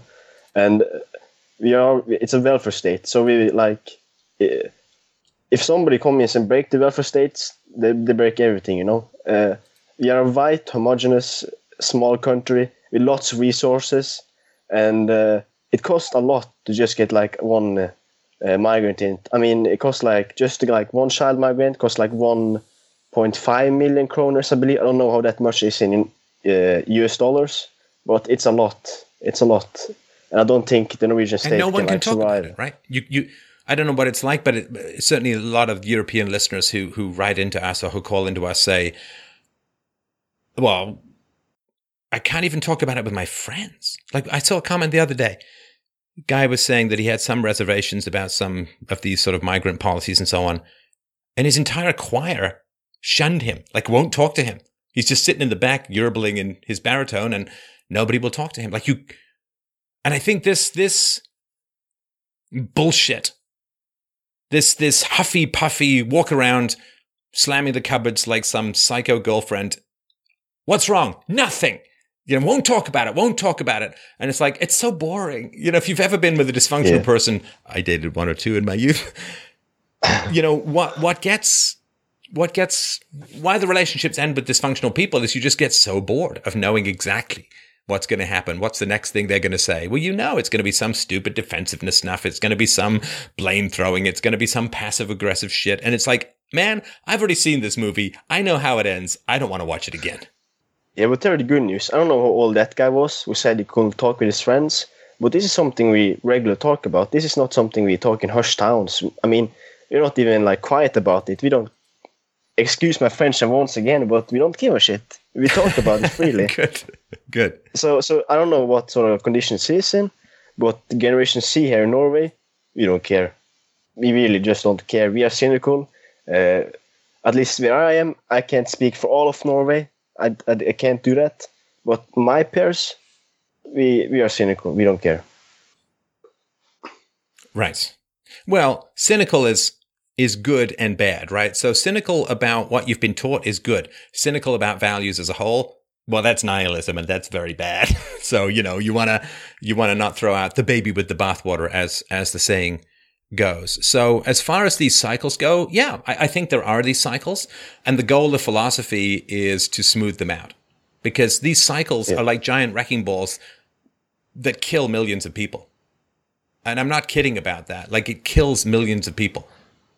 I mean, Yeah, if you look at I- what's going on in Venezuela, they had this big cycle that went to the left, right? They got Hugo Chavez in, and you had uh, people like um, Noam Chomsky say, "Oh, how wonderful! We finally have a real socialist in there to help all these peasant communities achieve wealth and prosperity." And Finally, real socialism. Yeah, Finally, yeah, so- time we get so- right.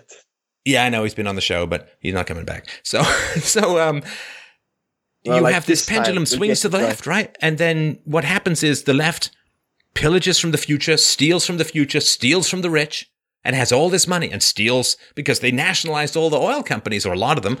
So they got all this money coming in and then they give all this money to the poor. And what do the poor do? Low IQ poor people, what do they do when they get lots of money? Have lots of babies. Lots of babies. And then what happens is you run out of money and then you're in debt. And then the pendulum starts swinging back the other way. And then you get people in Venezuela lost 17 pounds over the last year. And it's going to get worse. Or you have the situation where in America, people come across the border uh, in America illegally, drop a baby. The baby is an anchor baby. Parents often can't be deported or nobody bothers to deport them. They get a bunch of welfare, a bunch of money in America, and they send it back home. And what happens? Well, the people back home now have a lot of money that they got from welfare or work in America. And because the average IQ in Mexico is in the 80s, they have more babies. More money, more babies, more money, more babies. That's why you can't solve the problem poverty in the third world. Give them money, they have more babies. And so then what happens is more people leave, need to leave Mexico because it's overpopulated. So they come to America, they get more money, they send it back to Mexico, more babies. Then they grow up and they have to go to America because there's too many people in Mexico. It doesn't end. And this idea that we've got some solution. Well, the solution in the long run, peaceful parenting, stateless society, absolutely. But I'm not holding my breath as much as I was a couple of years ago for that. But um, Yeah, you guys get that there's no solutions that Yeah. are easy. And everybody who got sold on these easy solutions, welfare state, solve problem of poverty, give money to single moms, and everybody's going to be just fine. Well, ge- oh, I know. Let's have affirmative action for for blacks in America, and let's give them huge amounts of money, and now everything's fine. you know, so you guys are on the downswing, and I'm sorry to give all these American examples. I'm sure there's a ton where you are as well, but you guys are on the downswing of that, and you're like, these are all lies. And not only are they lies, they're lies that have so shredded the brains of my elders that I can't even point out that the emperor has no clothes. They won't even admit how badly they screwed up. And that's the problem because with, with failure comes censorship, right? And that's what a lot of Europeans are facing right now. This shit didn't work. It failed. The welfare state has failed. Old age pensions have failed. National debts have failed. Government education has failed. Feminism failed. Well, and it's actually worse than failure. Failure means you just didn't win. You know, if you lose a race, it's one thing. If you limp across with only one leg, that's quite another, right? So it's been a catastrophe and nobody will admit it. And nobody will say, you know what? Man, man, did we ever get things wrong? I can't even tell you how we got things wrong. Uh, and then have a productive dialogue with the young because there's too much greed. Now, the boomers, well, they all want their pensions, so they can't admit that the system fucked up and is predatory on the young. It makes a vampire baby farm look benevolent. So they can't admit that they fucked up because when you fucked up and you stole from the young, you should stop stealing from the young. But they don't want to do that because they want their money. And so they can't even admit that they're wrong. What comes out of that is either soft or hard censorship, which makes you even more cynical, is probably fair to say. I mean, uh, in Norway we are pretty well off for now. We have a lot of money. We have been like uh, sparing up with all this oil money, but you know, one day the oil is going to run out. What are we going to do then? You know, and with the migrant crisis, and if we keep getting stupid politicians in, I don't know what will happen. I just hope, I just hope people fix it before it goes, you know, too far right. You know, because as long as the current politicians fuck up, it's going to keep going more right. It's gonna it's right gonna go as right. far. It's gonna go historically speaking, Hans. I hate to say this, historically speaking, it's gonna go as far right as there was left, and it was pretty far left, and it is pretty far left, right? If if it's just one of these physics things, almost like the higher you bring up the pendulum, the higher it's going to go the other way. And this is why you you try not to have these extremist ideologies take over in society because the blowback is horrible. right? I mean, if you get communists swarming into Germany in the 1920s and the 1930s, and you you have street riots and and and police are set fire to. Now, I'm not talking about France, although I am. But when you get, then what what do you get? You get the Free Corps, you get the brown shirts, you get the Nazis. That, that this is why we try not to let things go too extreme in society, because when that pendulum swings back, it takes out millions of lives and goes to another extreme. Now, philosophers are in the middle saying, whoa, whoa, whoa, but we don't have enough strength to stop it as yet. Well, with the internet, maybe things can be a little bit different, but um, it's going to swing back hard. I mean, that's just the way of things. And that's because society let things get to such a leftist extreme that how, how can it not? You know, I just read this study. Let me just bring this up here. I just read this study today, and maybe you can tell me what you think of it because it does sort of relate to this uh, this particular question. So there's a study that says that half of European youth would support joining a revolution that destroyed the status quo. And I assume a lot of them are right wing. I assume a lot of them. Well, the status are, quo is left. Status quo is extreme leftism. Yeah. And I assume a lot of them will self describe as fascists. No, not fake fascists, not like when you call somebody a fascist because you don't like them, like the leftos, but like real fascist, real Hitler lovers, you know? I, in Greece, the third biggest party is like an actual fascist party. And don't shy away from the fact that similar things that happened in the 30s and 40s might happen again if we don't get control over this situation, basically. If you can't achieve any kind of centrism peacefully, then it's going to it's going to get violent. You know, this is an old quote that those who make peaceful revolution impossible make violent revolution inevitable. So here's the here's the facts. I'll just read this uh, a little bit of this. So young Europeans are sick of the status quo in Europe and they're ready to take to the streets to bring about change, according to a recent survey. About 580,000 respondents in 35 countries were asked the question Would you actively participate in large scale uprising against the generation in power if it happened in the next days or months? More than half of 18 to 34 year olds said yes. Would you join a large scale uprising against the government? Greece, 67%, Italy, 65%, Spain, 63%, France, 61%, and blah, blah, blah. Down to the Netherlands at 33%. Would you join a large scale uprising against the government? Well, sure. I can understand this argument. I mean, Europe is hanging by a thread. There are, there are 6 million blacks on the north shores of Libya itching for the weather to get better so they can swarm into Europe. Six million. Could be more. Now, the idea is to shunt them off into Turkey, but that's not going to last forever. What's the solution after that? It gives Turkey a huge amount of leverage when it comes to getting what they want in um, from the European Union. But of course, I mean, tell me, tell me, Hans, what does your future look like? What do you think is going to happen? You're going to get a job? You're going to get married? How do you think your society is going to work for you in the long run? Well, well, I'm not an expert on Norwegian politics, but I can say one thing, and this is true: uh, unemployment has been rising. So it might be a bit harder for me to get a job in the future uh, if I take one of these shit uh, degrees like arts or something. But uh, uh, I hope there is future for jobs for me. Uh, but I mean, there's a real chance that people I know will maybe swing very far right well, and I think people don't understand.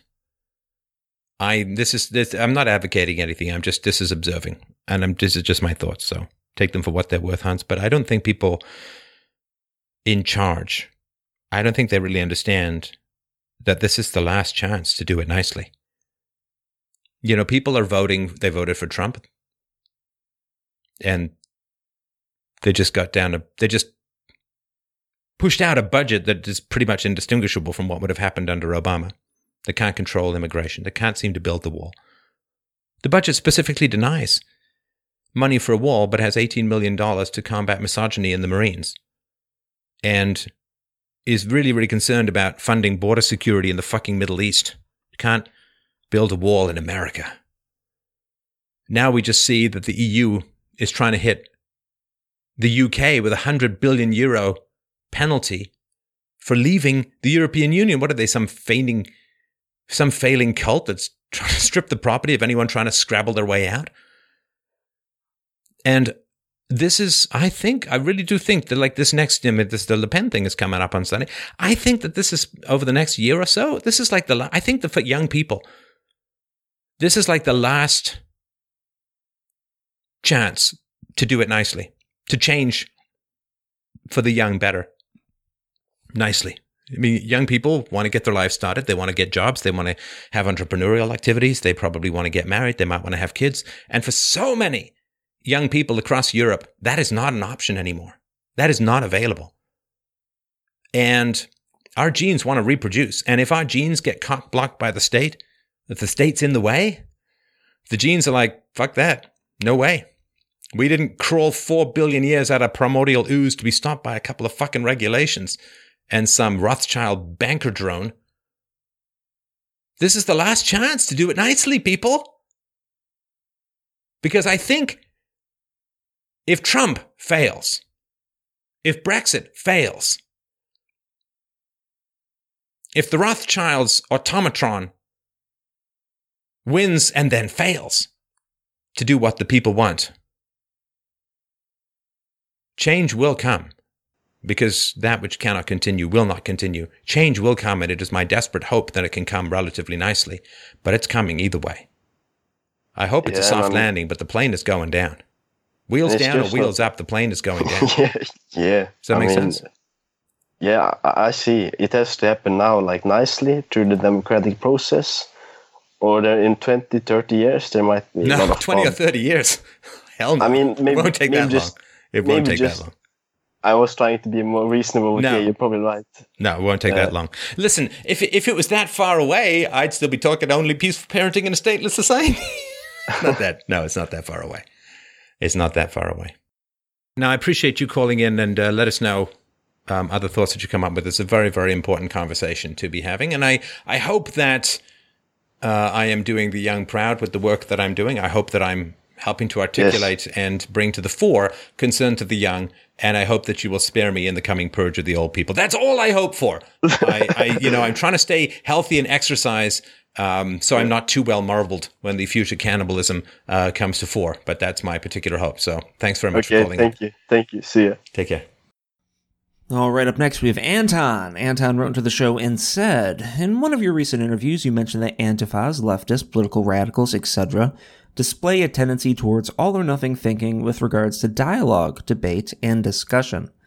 No matter how much common ground a radical may share with an opponent, any abstract or theoretical disagreement appears as grounds for sharp and sudden intellectual foreclosure, as evidenced by violent oppositional actions of antifas towards their perceived enemies.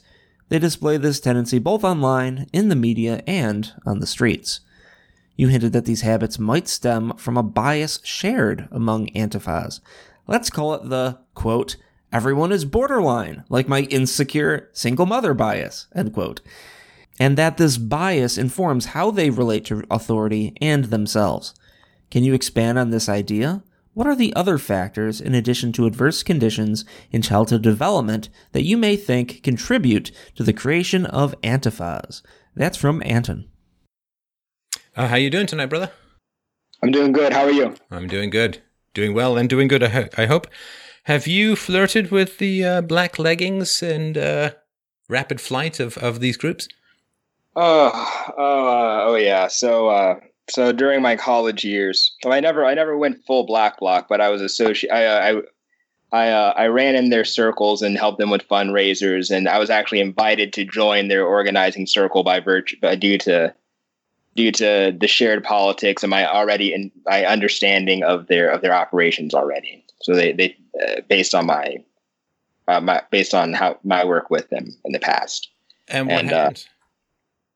Uh, uh, so one after after dealing with them for, I mean, working with them for like maybe a, a year and a half in a parallel organization that wasn't particularly politically oriented. I I kind of got to see how these people were as individuals and and also how basically ineffectual they were uh, at even achieving simple goals. And I figured that uh, I mean, adding one more, adding myself to the equation probably wouldn't do any good. I would, it just wouldn't be good for me, and it wouldn't go- be good for the world. They weren't very impressive. In what way?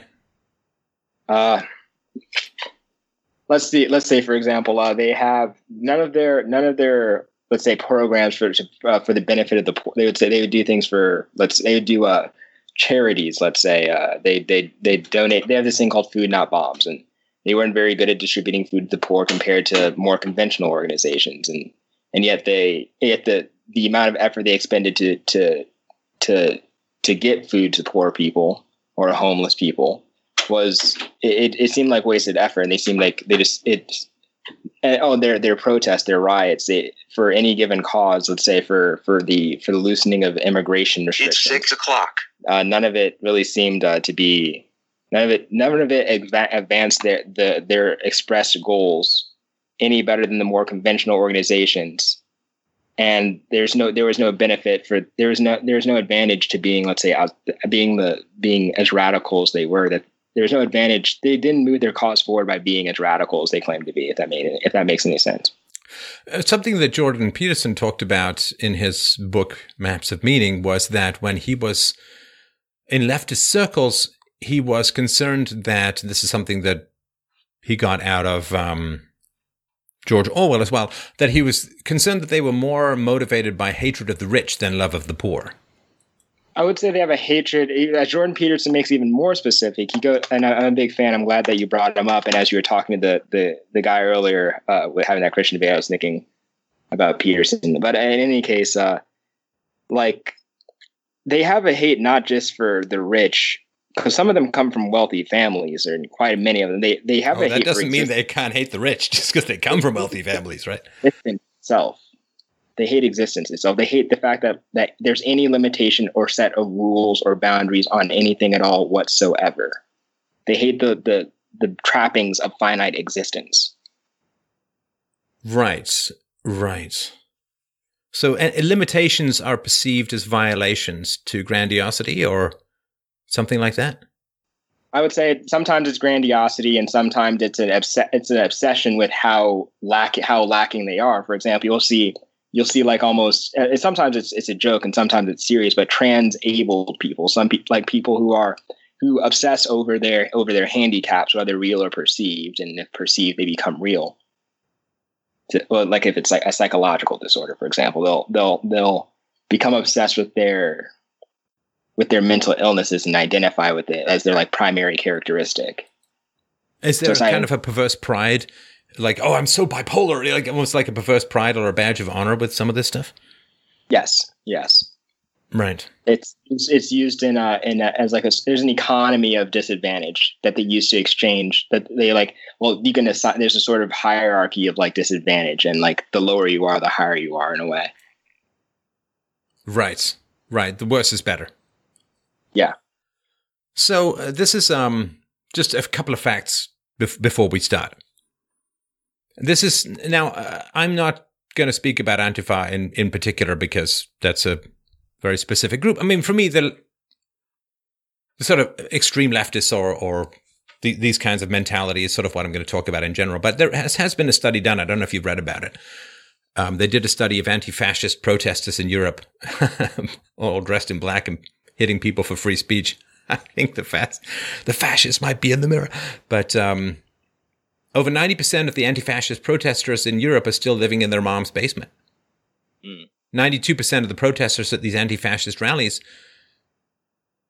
that have believed that, that are believed to have committed violence still live with their parents. 84% are male, 72% are ages 18 to 29, 90% are single, and 34% are unemployed. Yeah, I've heard that statistic. Um, I, I I think that I think I don't doubt that that statistic is real, um, and it, it is rather at least is an accurate or an accurate portrayal of like the situation in Europe. However, in America, at least in my experience with Antifas, I have not seen that to be the case, and I, and I think it'd be worth figuring out how much of the general population is is, the general population more likely to live at home in Europe in in Europe than it is than that population is than the population in America in general.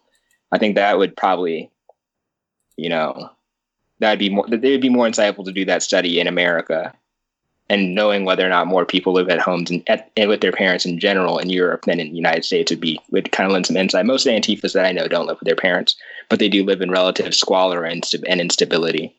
And if they don't live in instability, if they live in neither, they're funded by their parents. Very few are engaged in productive conventional work. Right, right, right. So, as far as where they come from, where this sort of extreme leftist stuff comes from, I'll give you a couple of thoughts, and then you can tell me tell me what you think. Protection requires vulnerability, right? To to to feel like you're a knight out there protecting someone. Well, the knight doesn't protect the dragon. The knight doesn't even really protect the other knight. The knight protects the damsel in distress.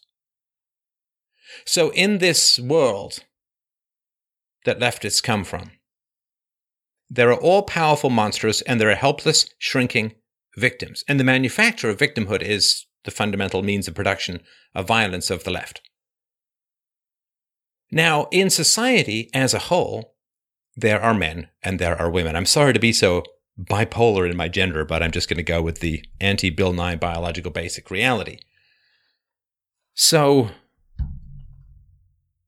in the world, there are men and there are women. And women are historically, evolutionarily, biologically, the vulnerable gender. Why? Because they have to invest a lot more in child birth and child raising than men do. A man can reproduce in 15 minutes a nap and wandering off into the woods, but the woman who is impregnated has to raise her babies and breastfeed her babies, and it lowers her sexual market value. If a man impregnates a woman, wanders off into the woods, then his sexual market value remains unchanged, but her sexual market value prior to the welfare state plummets. Women are exquisitely vulnerable to making bad decisions. So a woman prior to the rise of birth control. I'm so evolutionarily speaking, like the, the left and right paradigm has to go so deep.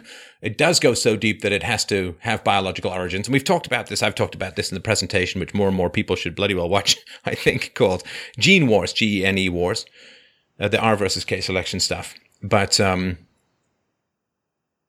they must feel they're out there protecting a group. And the most vulnerable group in society are women. And we can see this because when women get pregnant outside of wedlock in the past, it was a huge shaming pro- problem. It had to be covered up. You know, you've got um, Kevin Spacey movies where, you know, the guy's raised with his, he thinks it's his, what, he thinks it's his mother, but it's his sister or some, some crazy stuff. Like you have to pretend, you know, that, um, you know, some woman, uh, some teenage woman gets pregnant and they used to have it where sometimes it would they would pretend that her mother was the one who had the baby and it was just a late accidental baby kind of thing. And this level of of shaming this led to a this level of potential disaster before the welfare state if a family if a woman in a family got pregnant then the parents had to pay to raise it and nobody would marry her and to move move towns change your name that kind of thing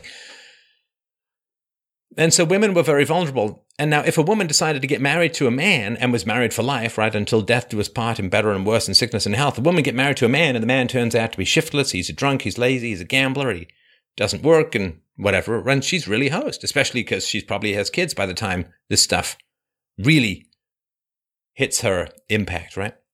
So, you know, you go on your honeymoon and the honeymoon is, it's called a honeymoon because it starts sweet and you end up depressed, which is often what happens after um, the letdown of anticipatory sex and then the honeymoon and all that. So the honeymoon is make sure that pregnancy occurs. And then if the guy does turn out to be shiftless or lazy or a bum or abusive or whatever, she's stuck, very vulnerable. She can't leave. Uh, religious restrictions on divorce. I mean, until in Canada until the 1960s, you need an act of parliament to get divorced, and so she's very vulnerable to bad decisions, to bad choices. And that is something that is really, really important to understand. The exquisite vulnerability of women, evolutionarily speaking, is what drives the white knight stuff. And the question is what kind of environment did these extreme leftists grow up in that they believe that the world is full of towering, terrifying masculine forces, and there are helpless and dependent women who have no agency, no say, and are just victims. Where does that come from? Well, funny you should ask that, I'll tell you. it comes from the single mother story as to why she is the way she is. I say this having been raised by a single mother, having had a lot of friends who were raised by single mothers, and having talked, having talked to a lot of single mothers, particularly in my youth. Don't really see them as much anymore, but what does single mothers say? To get resources, single mothers need to play the victim. They have to. Because if they say it's completely my fault, I chose the wrong guy, people have a lot less sympathy for them. If they can portray themselves as victims, and I'm, God, I heard this every single time I talk to single moms. It's the same goddamn story, same mythology. Well, he was great. He was wonderful. Everyone thought he was the best thing ever. We got married, or, you know, I had a baby with him, and he just changed. And I tried my best. I tried to make it work out, but he just changed. It was a mystery. Possession. He got hit by lightning, reversed his personality. No one could have seen it coming. To get resources when you fucked up, you have to pretend that you're a victim. And I don't blame women for this. Okay, a little, right? I mean, after after the guy turns out to be a douchebag or a brutalizer or lazy or, you know, for some women just you know doesn't agree with everything you say, right? But if you are a single mom, what are you supposed to do?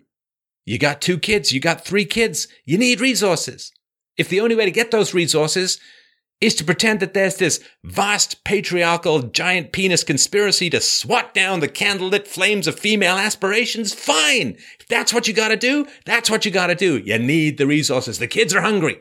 Kids got a toothache. Kids gotta go to the dentist. You need resources. You need money. You need healthcare. You need food. You need shelter.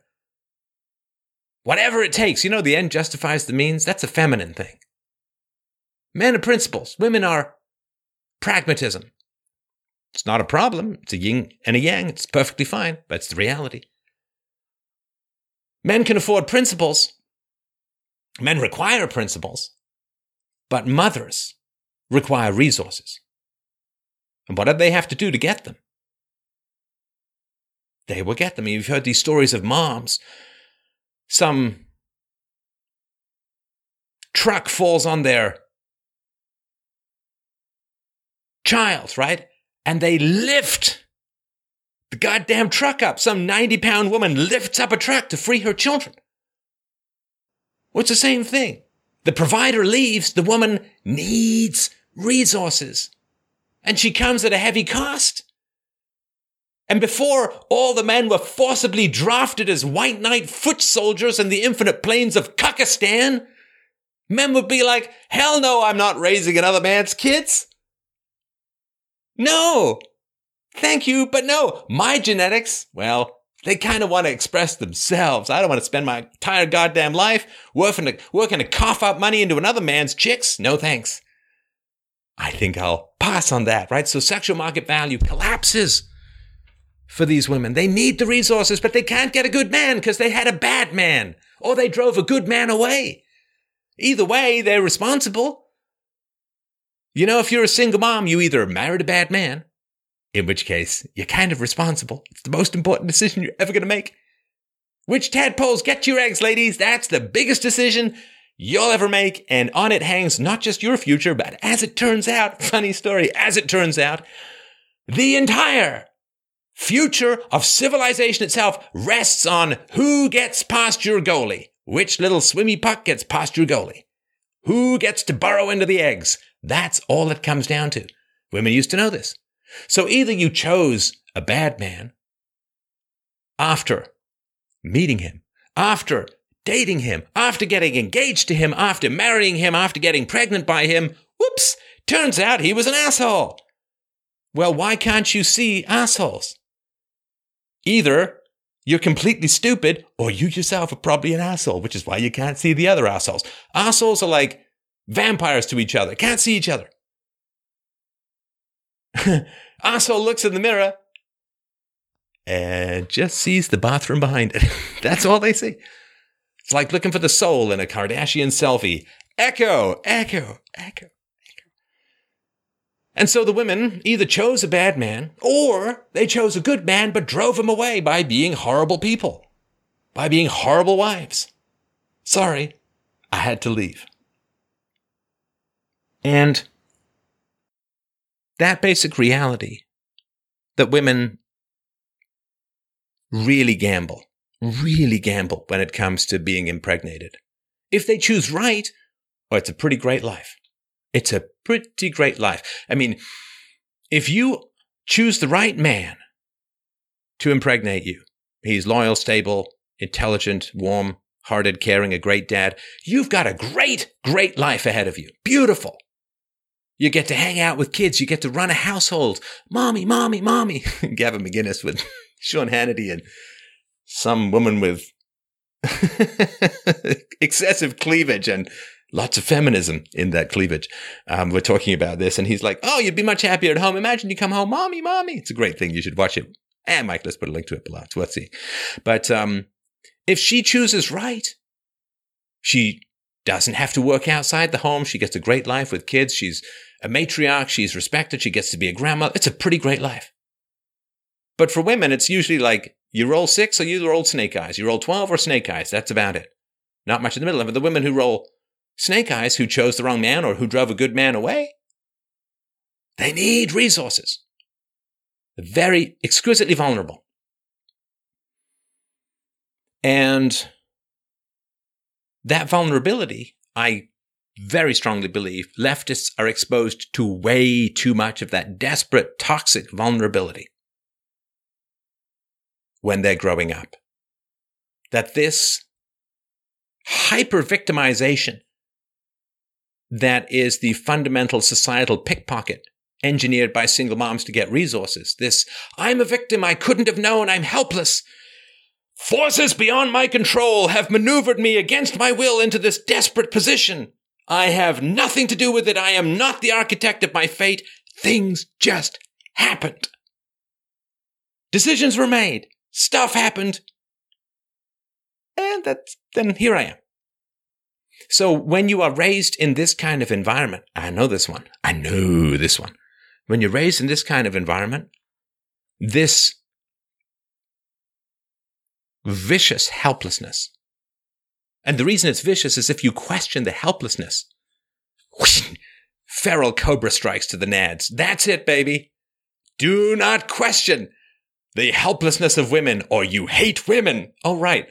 I want to empower women by giving them moral agency. Clearly, I must hate them, right? But this is the vicious helplessness. Because it's a con. It's a con to cover up bad mistakes. Either a bad choice or bad behavior in driving away a good man. And so when you are raised and, and, and you are stewed and, and broiled and baked in this cosmic feminine helplessness and male predation, well, Lord sakes, he just he just knocked me up and strolled off, and I couldn't do a thing. I tried my best. I was I baked him pound cakes and everything, and off he went. I know this. One, this feral helplessness, where you are raised in this quivering, dependent, fearful femininity, and you view the world as vicious predation upon the helpless and broken women in your life. Then they're all dressed in black, but the ultimate white knights.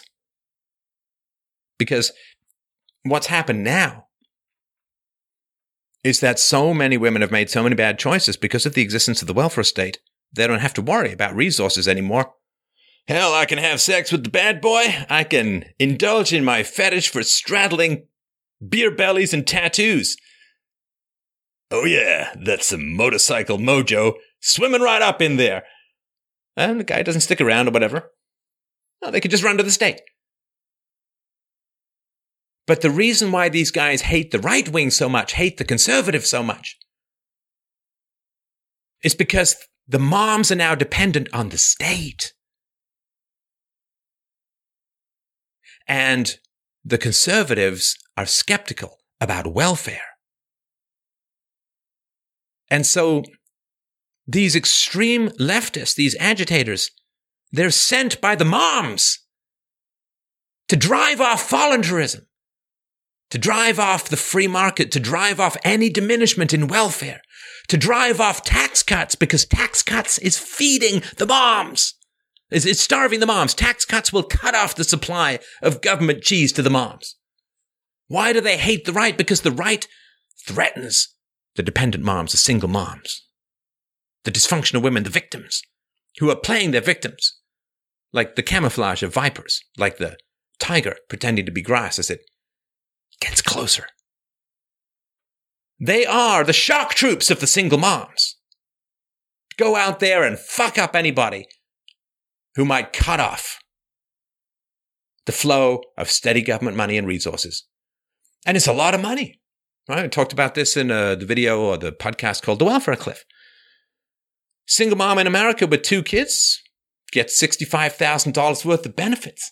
Or rather, she'd have to make 65,000 bucks to get the same amount of stuff. It's a lot of money.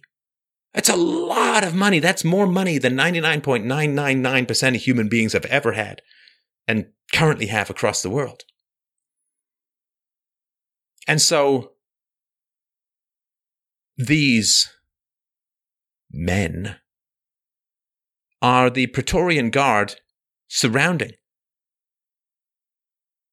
the viper wombs of dependency of the single moms, raised by single moms, or moms at least dominated by men. I think this is fairly common.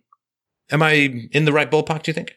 I think I think it's fairly common. I think what you're describing is a, like this happens a lot in in a, in America, probably in Europe, and in twenty in I mean in, in this century, in the current year, so to speak. Um, I think that, but there's I think there's a more general uh, a more general phenomenon which which could be described as the victim. Uh, I guess a victim identity as a as a as a means of justifying uh, violent seizure of political power or, or, or wielding political violence. Does that make any? Does that? Do you think that that? I mean, that's where they come from at a sort of like what you described is where they No, come no, from at a sorry. psychological level. They no no. They already have the political violence. That's the welfare state. They already Oh, have sure. the forced redistribution of income. They wish to Sure. maintain the political violence, maybe extend it I- to some degree, but they already have. Like the single moms are already in receipt of hundreds of billions of dollars over Certainly. over time, right? That the, the national debt is the single mother debt. That's that's the the, goal to price. expand.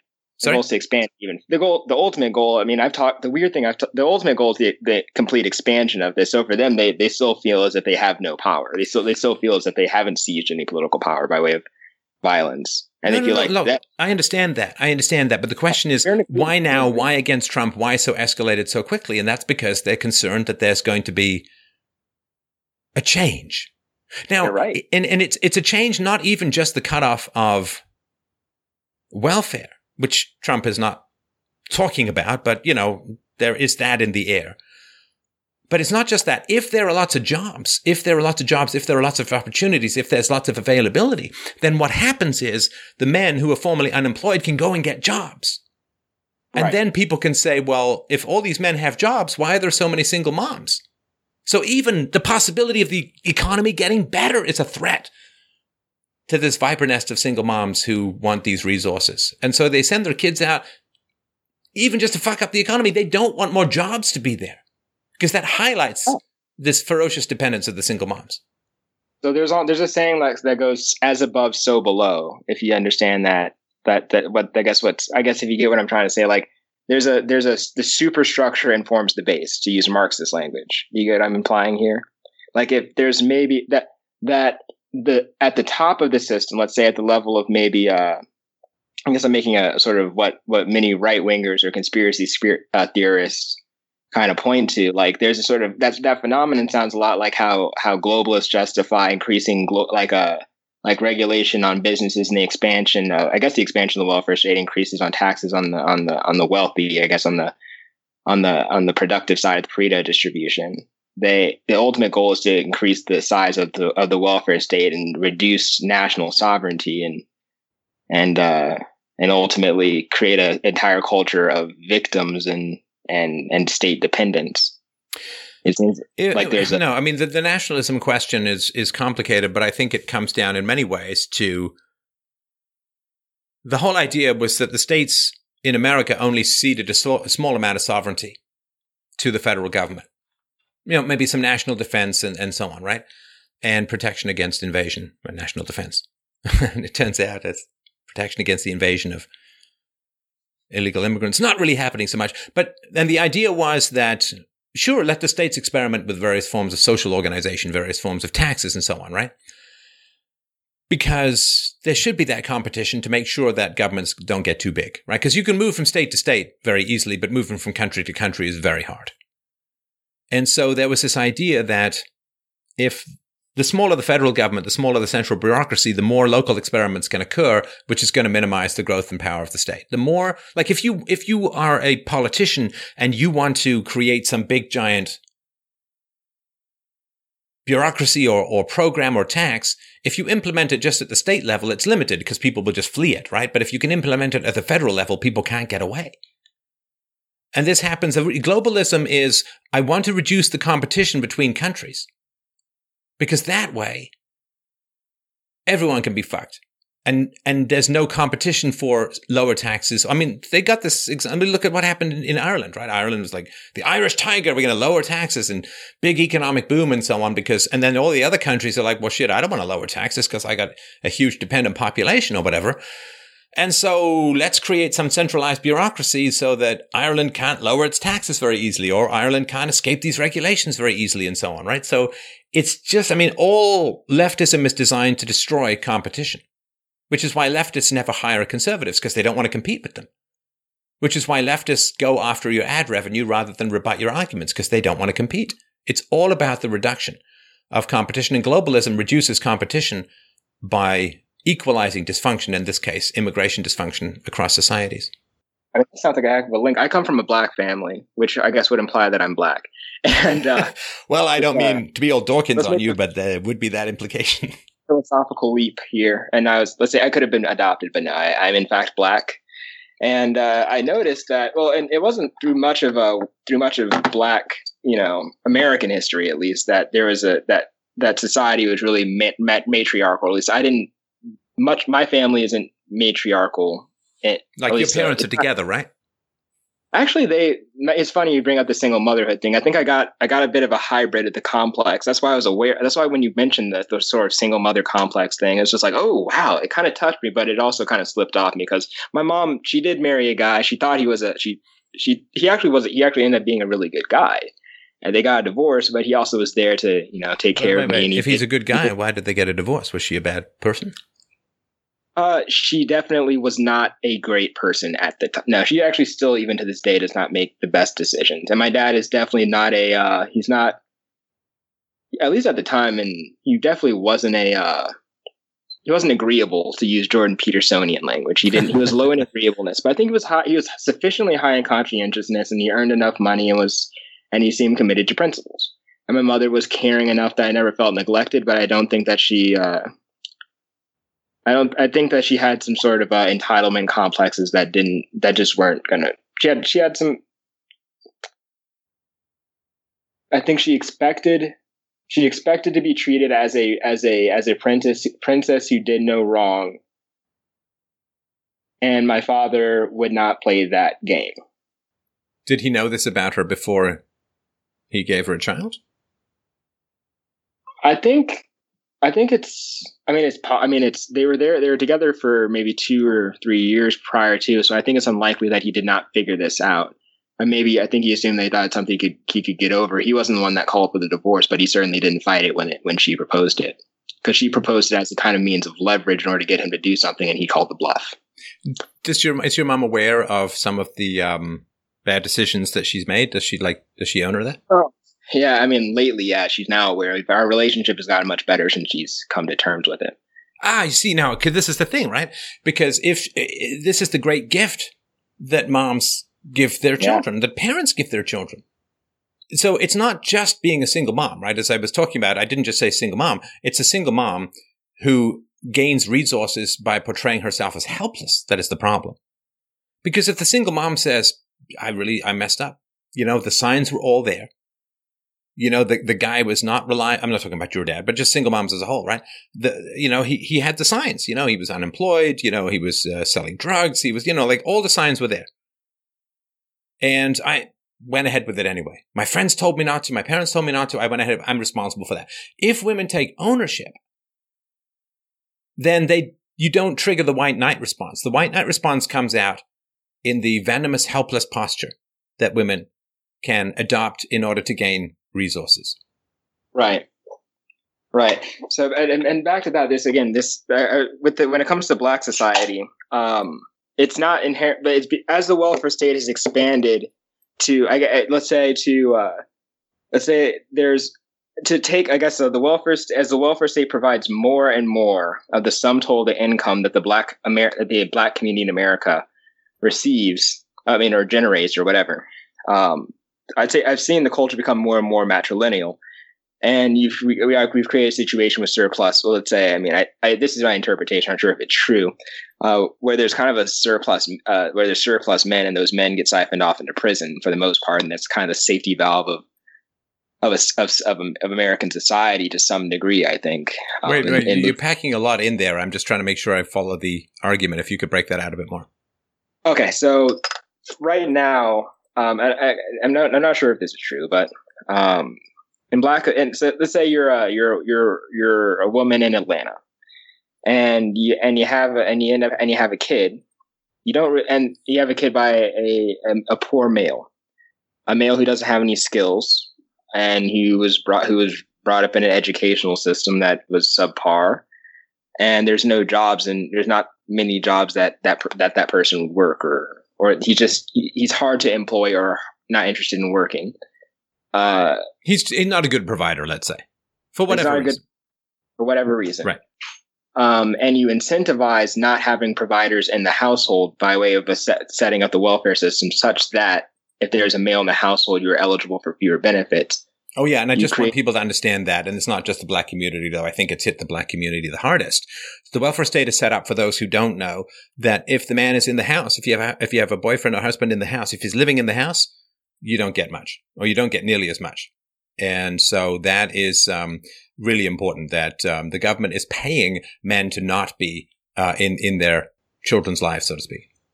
Right. It's and in these and these society and in these cultures, uh, and I visit and I visit the hood on occasion, so to speak, and and their their their tendencies and and those in the households that it's it's rare that you see a patriarchal household.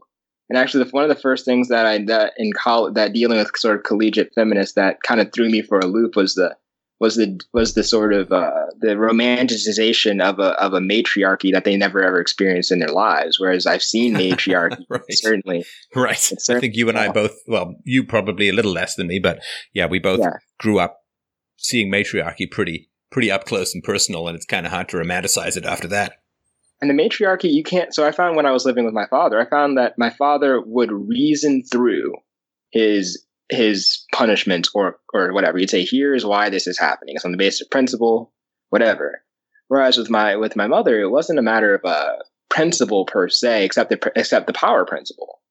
I'm right, you're wrong, and I think, and because I'm the mother, et cetera, et cetera, and I think that came from a feeling of inferiority as as a single mother. You know, I, am not I'm not sure exactly how I, I can't psychoanalyze my mom so well, um, so I can't figure out or single mothers in general.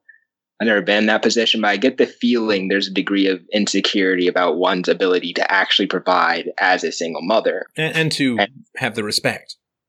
Exactly. I think like yeah. they, I mean, we see the same thing with female cops, right? They can't intimidate in a sense, so they end up shooting people more than male cops do, right? I mean, so there's this escalation with single moms that I've seen. It's not universal, but there's this escalation that happens. They don't really know how to handle disobedient males, disobedient sons. So they escalate, and that just makes things even worse. And that's been sort of, that's not a universal, that's just sort of my experience. I don't know if it accords with anything you've seen.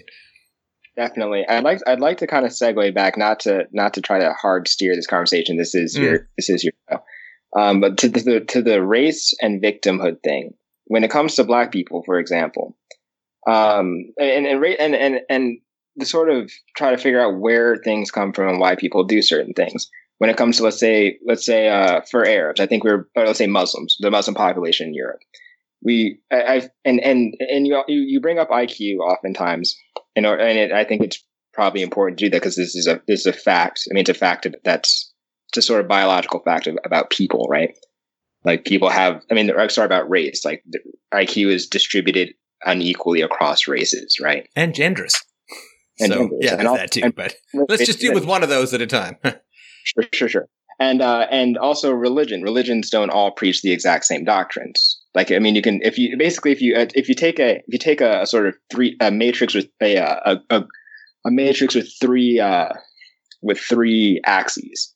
Like one is race, one's religion, uh, the other's gender. Right?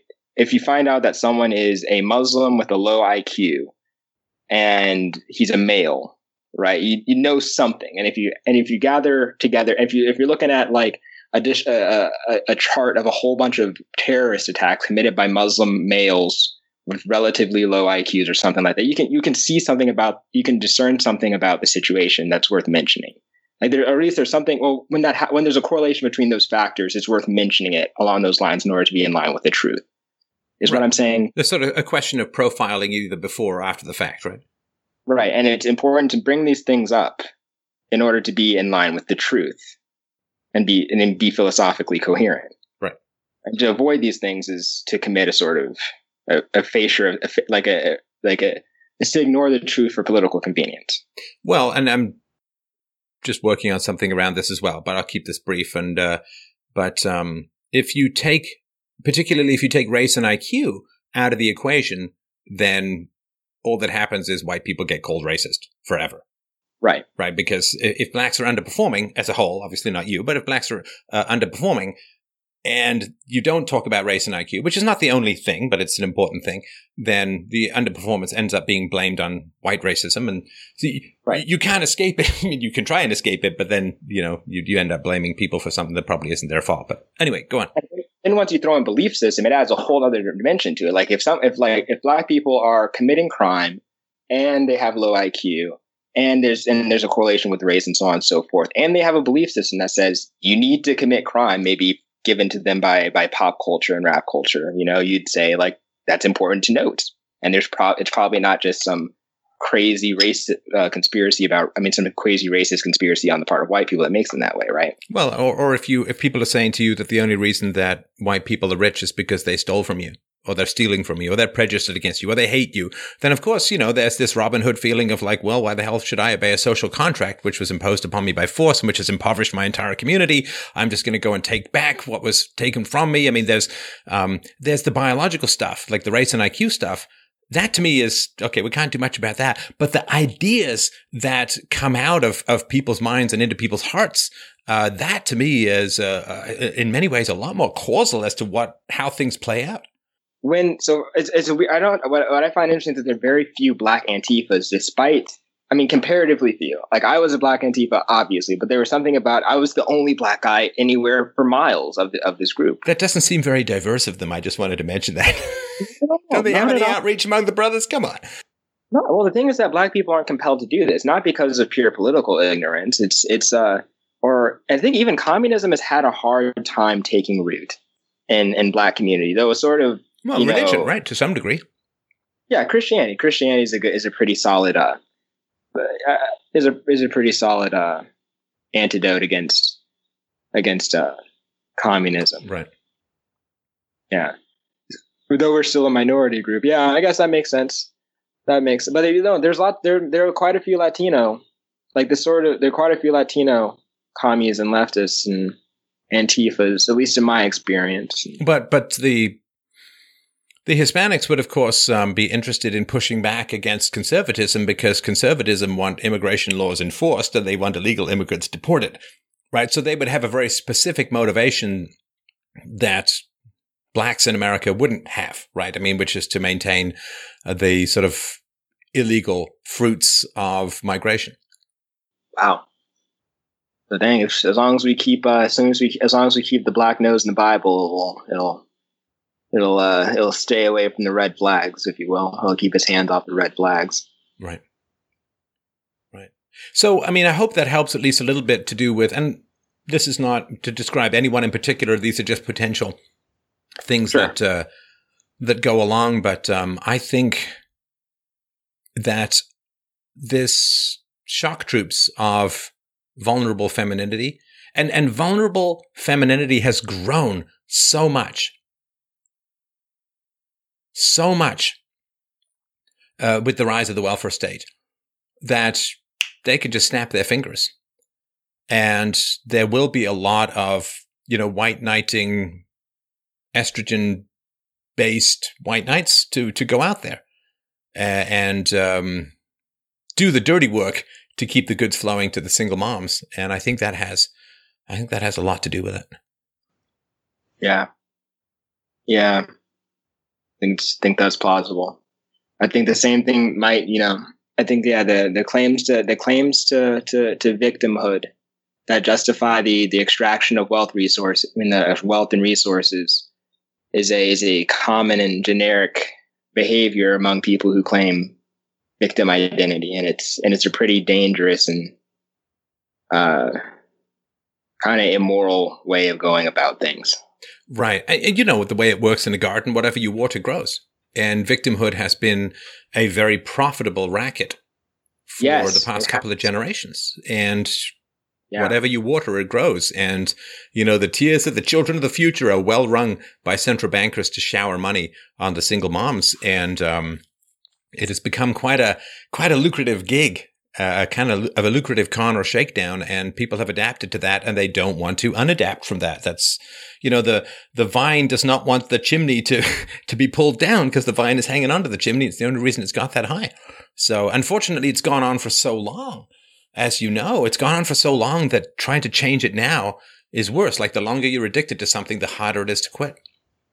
There's a you brought up uh, you brought up the these you were talking about the the woman makes bad decisions in the last conversation or maybe it was in the, oh you're, you're talking to me uh, with the you said the woman makes bad decisions and lost a good man and then has to lie about it in, in order to hide her shame. It actually reminded me of the story of Adam and Eve in the Not garden. to hide her shame to get resources, but go, go on. To get resources, but presumably to get resources from Adam because he's going to do the work and she has to bear the burden of childbirth. But that's actually that's not a perfect matchup now that I think about it. But in any case, she made a bad decision and lost a great man. And that she made she she ate the apple and then lost God. Well, the woman wanted to become God. Female vanity caused the man to betray himself, and they then destroyed their civilization at the time.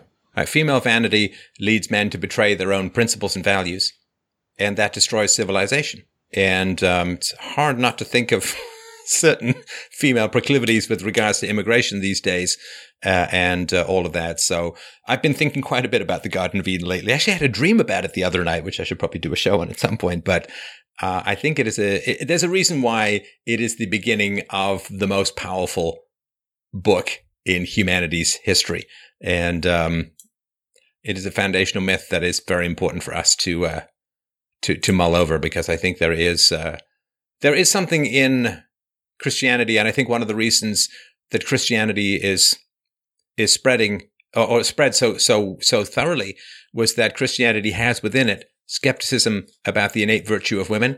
The moment we forget that women are as corruptible as everyone else, then we begin to fall apart as a civilization. The moment that we stop being aware of of the fact that women can can do some very very bad things, and men can too, but we know that, right? But once we become once we forget that women can do some very very bad things, then all that happens is we knight white we white knight female vanity right off a cliff. My dude, you're you're profoundly deep, and I look forward to the day that you uh that that you convert to Christianity. I say this as a joke. I think, but I, but I do see this down. I see this about maybe five years from now. You know, but I, I in a, in a, I see this for a lot of the uh, for a lot of the sort of alt media intellectuals. I see Yeah. this down the road. You know, I uh, I hear you, and um, I know that there's some some thoughts out there. It sort of reminds me of an old poem there shall be no end to our journeys. And the purpose of our journey shall be to return to the place that we started, but know it for the first time. So I appreciate your call. Thank you so much for calling in. You're welcome back anytime. And let's do the next caller. Godspeed, bro. All right, up next we have Adrian. Adrian wrote into the show and said, I'm a 29 year old woman, single, no kids, and I'm a homeowner. I've done 10 years of therapy and have not been successful at attracting mentally healthy friends or men, which has led me to live a relatively isolated life. When I listen to your work and the work of other conservative thinkers, I'm afraid that I will be miserable living a life alone. I'm also keenly aware of my age in terms of attracting a mate. Do you think that women can live a fulfilling life without a family? And if so, what advice would you have to create that life? That's from Adrian. Well, hey, Adrian, how you doing tonight? Oh, a little nervous, but other than that, okay. Excellent, excellent. Well, why uh, why do you not have uh, mentally healthy friends or a boyfriend? Do you think? Uh, And you well, can't just say because you listen to this show. I mean, it's probably true, but uh, but you're still not allowed to say it. No, what, what do you think? Uh, well, I, I actually just found your show about two weeks ago. Um, so I've come to uh, be isolated um, through therapy in other ways. Um, but basically, yeah, I realized that you know all my family was sort of evil. My uh, life required me to you know put on a happy face, and all my friends were. Um, yeah, pretty m- mentally unwell and then you get this kind of cult of friendship where you all have to agree and it was like i don't agree i i, I can't uh, try i trying to convince you that i'm doing the right thing is is really hard and you know taking your input of of uh, crazy thoughts is detrimental so i kind of just ended a lot of my friendships and Was that sorry to interrupt, uh, Adrian? Was that more true with female friends or male friends, or was it about equal? uh, mostly female friends Yeah, the cult of Um, friendship. You have to agree. That Yeah. that is something that's interesting because certainly with male friends, the, the tussle of debate and argument was part of the friendship, and conformity Right. was viewed as claustrophobic, as kind of sinister and not necessarily malevolent, but very manipulative. Like if you agreed with with everything that your friend said, they'd be like, "Don't you don't you have a mind of your own? What the hell are you agreeing with me about everything?" But I think for for women, it can be different. Yeah. Um, one of the things that I've realized is that uh, I, because of my my siblings, um, I've tended to want to surround myself with with inferior people, and then I I get sort of a, a high from being better than them. So that was a big chunk of it in terms of like you know I was I was um, hanging out with beta males who agreed with me on everything, and then I could kind of you know manipulate them. Or I was in poetry slam, which is like really mentally unwell people, and then I got to be better than them. Sorry, I'm laughing, but it's um, not funny. Uh, yeah. Well, I mean, we all want to feel that we've achieved something, and if we are not fulfilling our potential, then we find people we've achieved more than and consider ourselves promoted, right? yeah. Yeah. Yeah. I I could work out, or I could just hang around fatter people. right? Right. Right. Right. Yeah, I realized it's a big um it's a big problem of uh people making the argument that well, I'm better than other people and that makes me good enough. Um and that's sort of like I just recently confronted my mom about um some some history and trying to figure out the um sexual uh, sexual abuse t- entanglement that's going on there. Um, my mom was uh, sexually molested by her dad, and um, sorry, I'm jumping right into some really deep No, stuff, but I've just it. been thinking Go about this. um, so uh, I eventually I had cut I had cut my family out completely for about nine months. I didn't talk to them at all, and this is not the first time that I've cut them out. Was there a Um, specific uh, incident that they did, or was it something you realized in therapy, or something else? This time was definitely something I realized in therapy, not not an event. Okay. Um, my mom. What did your therapist? Sorry to interrupt. Uh, what did your therapist Yeah. say about that? my therapist was i mean supportive in that um it's it's not healthy for me to be around and part of what i was doing was like inner child work of saying like if i if i was my daughter would i bring her to my parents house and Huh.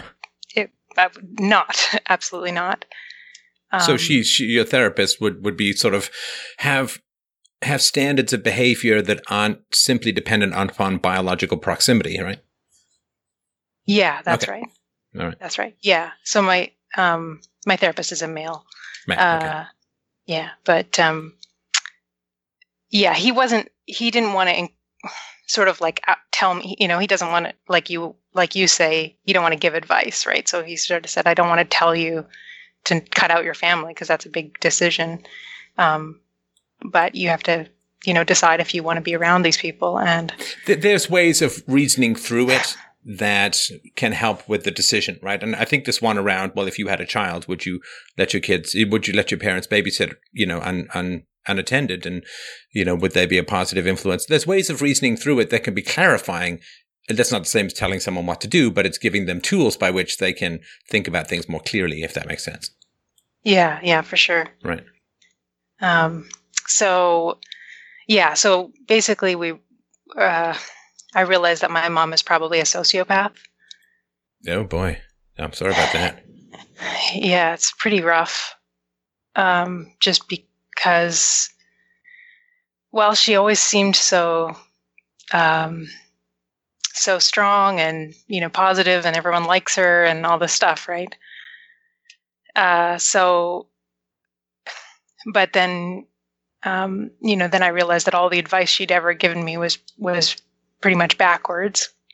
Um, things like, you know, she would say to me when I was heartbroken, she would say, Oh, you shouldn't fall in love with people. You should just have as much sex as you can because it's going to be um, a good experience. And then, and then when you're married, you'll, you'll have some, something to, uh, to work, work with. And as if you can just wake up one day from having no standards at all and suddenly attract a great mate. Did we just get emotional? Something there? Yeah, I'm sorry. Yeah. I'm never sure if people are walking and stub their toe or not. So I just wanted to check on that. So what was it that just uh, happened for you emotionally? Um, well, I feel it's really hard to. Um, sorry, I feel sad. If that's that's an emotion. it's really hard to listen to some of your conversations with women and realize that I screwed up so much. It's sorry. It's hard to um to know what to do once you've realized that. you know? Um, Better to realize it at 29 than 39, though, right? Or 69. right. Or, Right. or like your mom may never realize at all, right? No, she it's crazy. So I um so I finally I gave her a call. Um No, no, hang on, hang on. We just we, Oh, you, you lost the emotion right there. So I just want to go back for a second. I don't want to be predatory on your feelings, but I just wanted to share Oh. Something that was an interesting flip for me, which was that um, you were talking about how your mom said, "Don't fall in love, have lots of sex," right? Yeah. And what was interesting to me was, I mean, that's terrible advice. You know, go, go be a whore. That's how to be happy, right? I mean, it's a terrible yeah. Yeah. terrible piece of advice, to put it mildly. I mean, it's very R selected and all that, right? But you went from describing the terrible advice you got from your mother to being very emotional and saying, I screwed up. It became a very isolated you alone, you without influence, you without this terrible advice dispensing of a mom. yeah. Does that make sense? Like when Yeah. when there was a Yeah. when there was pain, it was all you. But when you were talking about what may have caused some of that pain, which is bad advice, that was a relationship. But then it became very isolated. in your mind, I think, when you started talking about the mistakes. Uh, I don't. How, so, how do I take responsibility for my actions and blame her? I guess. That's it. Then what a Um, fantastic question. Um, I'm afraid I'm just going to have to tell you to pray to Jesus. No, I, I mean that, that no, that's a very it's a very very important question, and we can pause on that if you want, or I can sort of bookmark it and we come back later. I don't want to lose sort of the the feelings that that you have. Um, no, it's fine. I'm sure they'll come back. Okay, okay. um, I would. That question is something I've really, really been thinking about. Uh, partially because when I sent her this inf- some some information, and I said, I think, you know, your denial is is hurting uh, your children, and she said, you're just looking for someone to blame. And I'm going, well, yeah, I am giving you blame, but I'm I'm I'm asking you to take responsibility, but why am and then I want to take responsibility. So anyway, I'd love to hear your thoughts on that. Did your mother ever take pride in who you were? It's hard to say. Uh, she would always say, you know, you're gorgeous, you're smart, you can do anything. Um, but then she would criticize me. So, or, you know, her, her expectations were so unrealistic about who I actually was that I felt like, um, I'll, I'll give a piece of information that might be useful. I have a, a diagnosis of bipolar 2, um, which means that I have, get hypomanic, which is, you know, I'm sure you know what that means, and then quite depressed. So I think that, I mean, there's obviously a biological component to that, but I think the psychological component is I've got to do really great because my mom tells me I can do anything, but then that's so untrue to who I am that I get quite depressed after after those episodes. Um, and then the biological component is, of course, the the neurotransmitters and everything. But there's a big Now, smart, Yeah. smart and pretty, right. smart and pretty, and you, you are. I mean, uh, but but smart and pretty, those are not earned traits, right? right. Did she praise you at any point for things that you had earned, things that you had done, um, created on your own? Y- yes, uh, and I say that with a caveat because I'm quite good at like I would do things that I knew that they would like, and then they would like them. not Right. things that I knew I would like, and then um, so the things that I liked they did not like, but the things that I did basically for them they they did like. So I'm good at sort of pleasing people and reading them in that way. Well, you're good at it, like um, like a rabbit is good at running. It's not because it likes the exercise; it's a survival mechanism, right? Yeah, totally. Yeah, like I mean, if I would assume that your mother might be considered to have a bit of a temper, yeah. Um, if disagreed with, yes, definitely. right? Definitely. Right. So, so then, uh, being conciliatory, being conformist, no matter what the requirements, this is a basic survival mechanism, right? yeah, So, yeah. did she? I hesitate to almost ask because if she's saying go sleep around for for the sake of of happiness, I almost hesitate to ask if she ever praised you for, for particular virtues that you may have developed or expressed. No, no. okay. I mean, sorry, that was you know. Does she like your Klingon? Yeah. Okay. Yeah. No, the sociopath. Um, like one time, uh, so they really like to control people, especially like someone who who brings them praise from other people, which I do because I'm good at pleasing people. No, oh wait, wait, wait, Um, wait. Okay, oh. that's what I was trying to get at. Okay, so your mother gets Uh-huh. praised because of how you interact with other people. Yeah, So they say people say to your mother, "Good parenting. You have a wonderful daughter." Blah blah blah. Right? yeah, Okay. Well, then she has taken pride in how she has parented. Right? uh, yeah, yeah, yeah. Right. So now she can be blamed. okay. No, it's it's it's it's, it's literally that simple. If Yeah, you take pride, if she takes pride in your positive attributes, however they're perceived by people, however they're processed, if she glows with pride because she raised you and she is partly responsible for your positive attributes, then she cannot logically jump out the window when you come and say, well, there was negative things too. Mm. That's why I asked if she Oh, took okay. pride in, in who you were.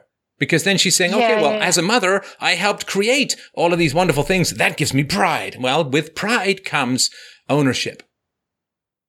And ownership is oh. not just for the good stuff. Ownership is for everything. Or she would try and maybe she could try and create this crazy argument, which is, well, I am responsible for every positive attribute that Adrian, Adrian has. However, every negative attribute Adrian has, I had absolutely nothing to do with and fought tooth and nail her whole life, Right. which would be Yeah, that makes irrational, sense. right? You take responsibility for the good and the bad. Yeah. Yeah, if she if she never took a shred of pride over how you turned out, and you know, anytime anytime anyone praised you and she said, Well, I had nothing to do with that, then it's conceivable that she might find a way to logically wriggle out of anything blameworthy. But no, if she's taking pride in it, then Right. And even the the gorgeous and smart thing, I'm sure she's taken a good chunk of pride for that. right.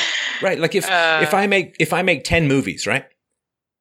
And five of them do really well, can I say I was only responsible for the five movies that did well? No. No. You're responsible. Well, you could. But I could, but I would be insane, right? I mean, you you can't say I'm only responsible for the the good stuff. Yeah. I made ten movies, five of them did badly. You know, I mean, you guess you could be like Hillary Clinton, right? You could be like Hillary Clinton and say, "I take full responsibility for losing the election because it was Russian WikiLeaks and that goddamn Comey guy." Yeah, yeah, yeah. Wait, you're not Chelsea, right? It's not a cover. No. Okay, just checking. you know, just checking who's listening. Because my mom would be a sociopath. That's great. so so that's as far as responsibility goes. Now she is responsible. Mm-hmm. She is responsible. And in my particular opinion parents are more responsible for the negatives than the positives. Because life grows life flourishes no matter what. And so the good things that are in you if you had a bad parent and this is very binary but we're just you know for the sort of shorthand of it if you have a bad parent then they're less responsible for your positives than they are for your negatives. Right. Yeah, yeah, yeah. Like uh, Adam Carolla's thing. I don't know if you watch him, but um, he had terrible parents, and so he says, you know, they. Uh, it's all he thinks that it's all innate because his his so he thinks that parenting has nothing to do with anything because he turned out great and his parents were terrible. And he's not entirely wrong. he's not entirely wrong. And uh, there, there does seem to be a bell curve. Some people are very susceptible to environment. Some people are less susceptible to environment. But the whole point is, the whole point is that as a, as a parent, you don't know ahead of time. Mm-hmm. You know, like some people can smoke forever and never get sick, and other people have like two packs of cigarettes and their heads explode. So the whole point is you don't smoke because you don't know ahead of time. Mm-hmm. So, I mean, if you did turn out to have bulletproof aspects to your personality and have flourished as a result, you're, that doesn't forgive your mom for anything, right? right. Like if your mom forced you to smoke and it turns out you're immune to lung cancer, that doesn't make for being forcing you to smoke a good thing to do. Yeah, yeah. All right. So, um, so as far as ownership goes, your your mom is 100% responsible for the things that she did and negative effects that they had upon you. And you know, we do live in a society with um, a little bit of parent worship. You know, where criticizing parents is considered to be wrong somehow, bad somehow, that kind of stuff, right? Whereas, you know, criticizing I don't know. As a white male, when people are hypersensitive to criticism, I say, "Hey, try being a white male. see how Mhm, see how mhm. sensitive the world is about criticizing uh, groups or, or individuals. Uh, it doesn't really seem to have. I just I have a trouble when people you know say, "Oh, well, you can't criticize this group and you can't criticize that group." It's like you can't criticize women because then you hate women. It's like, wait, so you're saying that everyone hates white males and me because they criticize white males all the time. Oh no, that's different. Oh yeah, yeah. Okay. So yeah, she's she's responsible for what she did to you. And I think society as a whole is responsible for creating this kind of bubble where parents can't be criticized or you can criticize them but you still got to see them. And you know this just you know whatever happened like parents are an unchosen relationship. You, you Mhm. choose to get married you choose that person. You don't choose where you're born you don't choose your parents. And so if if adults have the right to not see each other for reasons of abuse if you have an abusive boyfriend you can break up with him if you abuse the husband you can divorce him not see him again and that's considered to be a good Mhm. thing that's empowering get away from it but with parents, it's like this weird other bubble where even though you Mhm. never chose the relationship, obligated forever, no matter how they treat you. Well, voluntarism is the only cure for corruption. I refuse to turn my parental relationships into the DMV a tax tax code. hmm Those I can't choose, right? But um, so I'm still trying to figure out when it comes to you hmm I mean, smart, attractive, um, obviously intellectually curious, c- called in, right? And successful at attracting mentally healthy friends. Do you not move in the circles where these people are? Do you not know how to talk to people who you might consider them to be mentally healthy? Or do you talk to people you think are mentally healthy and they turn out to be crazy? Or how does it play out in your life? Well, I think um, so. One thing is that I, like you met your wife at volleyball. Um, I'm not particularly uh, talented at, at sports, so I've gone to like creative endeavors. So I did, you know, poetry slam, and I did. Um, I was heavily involved with improv. Uh, Wait, but I think that poet, poetry slammers and actors? yes, exactly. That's the point. crazy Oh. people. Oh, Totally you crazy know, I went to theater school, right? Yeah, totally crazy. the Vanity I- Asylum of Montreal. okay. Um, It's tr- it's true. And go it's on. like How else do you meet so- people? totally crazy. So I totally realized, okay, th- this whole artist community is that people who want to be nar- are totally narcissists. That's that doesn't work. Um, I hung out with The artist community, Uh, otherwise known as the Great Divide between the successful and the resentful. exactly. Um, and then you know I was hanging out. This is when I was younger. I um, dated several Jewish men, uh, and I'm not Jewish, so Wait, Pro- were they willing to get in? Sorry to interrupt, but were they willing to get involved into a relationship or a potential marriage with a non-Jewish? Like, you, I mean, you had chicks appeal, of course, right? But I mean, is uh, is it? Uh, no you're you're on the right track in that again i'm a, uh, chasing after people who have no ability to to basically commit to me because so they, were tourists until mom said, "Okay, enough of that. Find yourself a nice Jewish girl."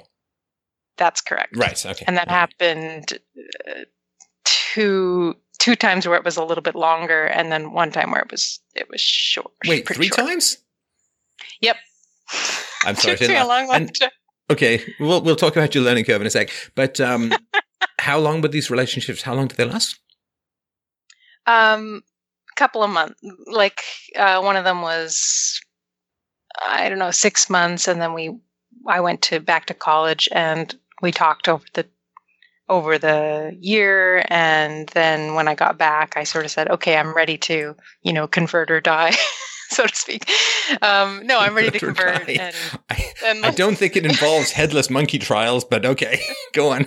no, I said like let's do it. Like I'm ready, you know, I'm ready to convert. And he sort of went, Yeah, I thought about it and I don't you know, I think I need to marry marry a Jewish girl. So Wait, wait, wait, hang Uh, on. A Jewish guy going, yeah. Oh, I never heard that before. All right.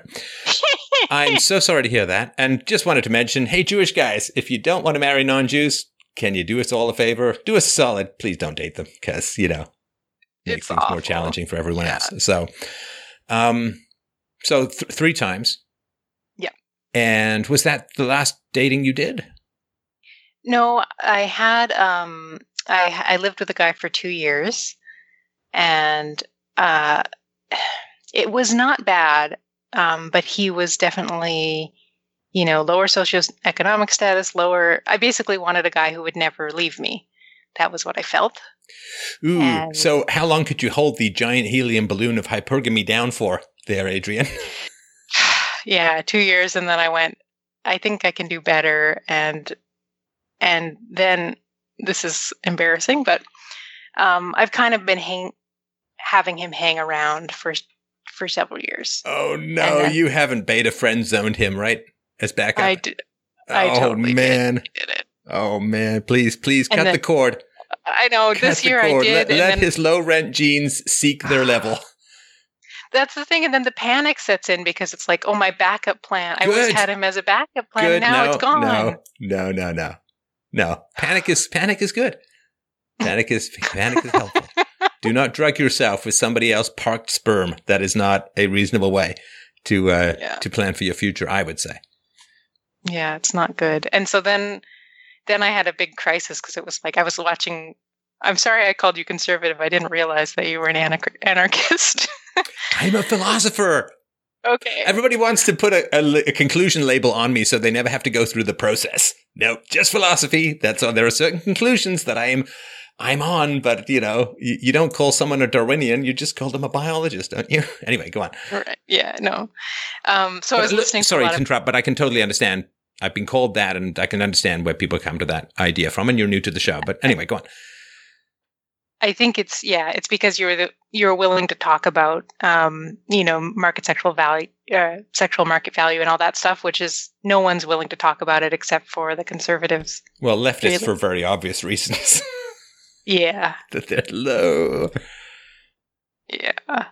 So then I started listening to, you know, I was listening to Gavin McInnes and some of these guys, and I was like, oh man, I'm really, because now I feel like I've I've slutted around. I mean, not as much as some people, but but to a significant degree, I'm not I'm not no virgin, and I'm uh, 29 and you know not as fit as I could be. I mean, not not out of shape, but not perfect. And so then suddenly I'm like, and I have no friends, so I have no social proof. And Social proof? What do you mean? I, oh, I, don't know that um, phrase. Oh, in in a dating context, um, you look uh, people look for social proof. So um, when you first start dating somebody, you see you you know want to see that they have friends, they get along with people. Um, it's like I think there were these videos I I heard about them, so I can't attest, but uh, of guys going up to a woman when they're alone and she'll reject them immediately. But if they're with their friends and they're you know having a good time, and then they kind of approach her, she'll see that he's not a psychopath because he has friends around. Right. and- right. Yeah, yeah, he's not like yeah. parked in the back of the alley with a windowless van with other thumping noises coming from inside. All right. Yeah, so that's so that's the social proof. So I don't have any, um, I don't have any close. I mean, I have friends. I get along with everybody, but nobody that I would actually call a friend because I I think they're all um, crazy or just in denial about about a lot of things. So yeah, close friends don't exist, and um, no family. So like you listen to some of these guys like Roosh V, and he's like, "Oh, if she doesn't have a good relationship with her mother, you know, she's don't even consider her." And you're like, "Oh crap." Yeah, I I'm don't know much about that guy other than he has pretty much the most impressive beard since Moses. But um, I would say that in, in the absence of a pursuit of self knowledge, in the absence of the pursuit of self knowledge, and you've done more than pursued it with 10 years of therapy and so on, but um, we, we can't be judged by the accidents of our histories, but we can be judged by how we handle them, how we deal with them, right? And so I wouldn't judge you by the family you happen to be born into. That's very prejudicial. However, I would, and I, I would recognize that if you're born into a difficult family and you pursue self knowledge, you'll probably end up much wiser than the normies, right? Yeah, yeah, yeah. Yeah, the superpowers that you No, yeah, mentioned. yeah, absolutely. There's no kryptonite on the world left for me. Yeah, it's uh, it's it's interesting because um, because I have the bipolar digno- diagnosis. It's easy. It's scary because it's easier for people to dismiss me. I suddenly lose all credibility um, because I've sought out. It's like going to get the MRI, and now you know what you have. Well, I don't know if you've heard my stuff on these diagnoses, but um, just just have a read through Robert Whitaker's material. He's been on this show a couple of times, Mad in America and other things. Um, Yeah. I won't uh, say anything more than that because I'm certainly no doctor, but um, just have a look at uh, there's there may be some reasons to be skepticism about uh, skeptical about these kinds of labels uh, and so Mhm. on. So um, uh, just have a look at that. But um, because Yeah, yeah, there is obviously is a stigma associated with with that uh, for some for some people, right? Yeah. Yeah. Yeah, so then so then if I if I say to my mom, you know, I think the fact that your father sexually molested you has influenced your choices and she says, "You're crazy. He was a great guy." I think you're depressed and should call me when you're not feeling so depressed. I'm like, "Wait. no, that's not what's happening here." Am I fairly right in guessing that she has not gone through, say, ten years of therapy? Uh zero. Yeah. Yeah. None at all. Right. And I'm going to assume that her life has all the hallmarks there of denied self knowledge.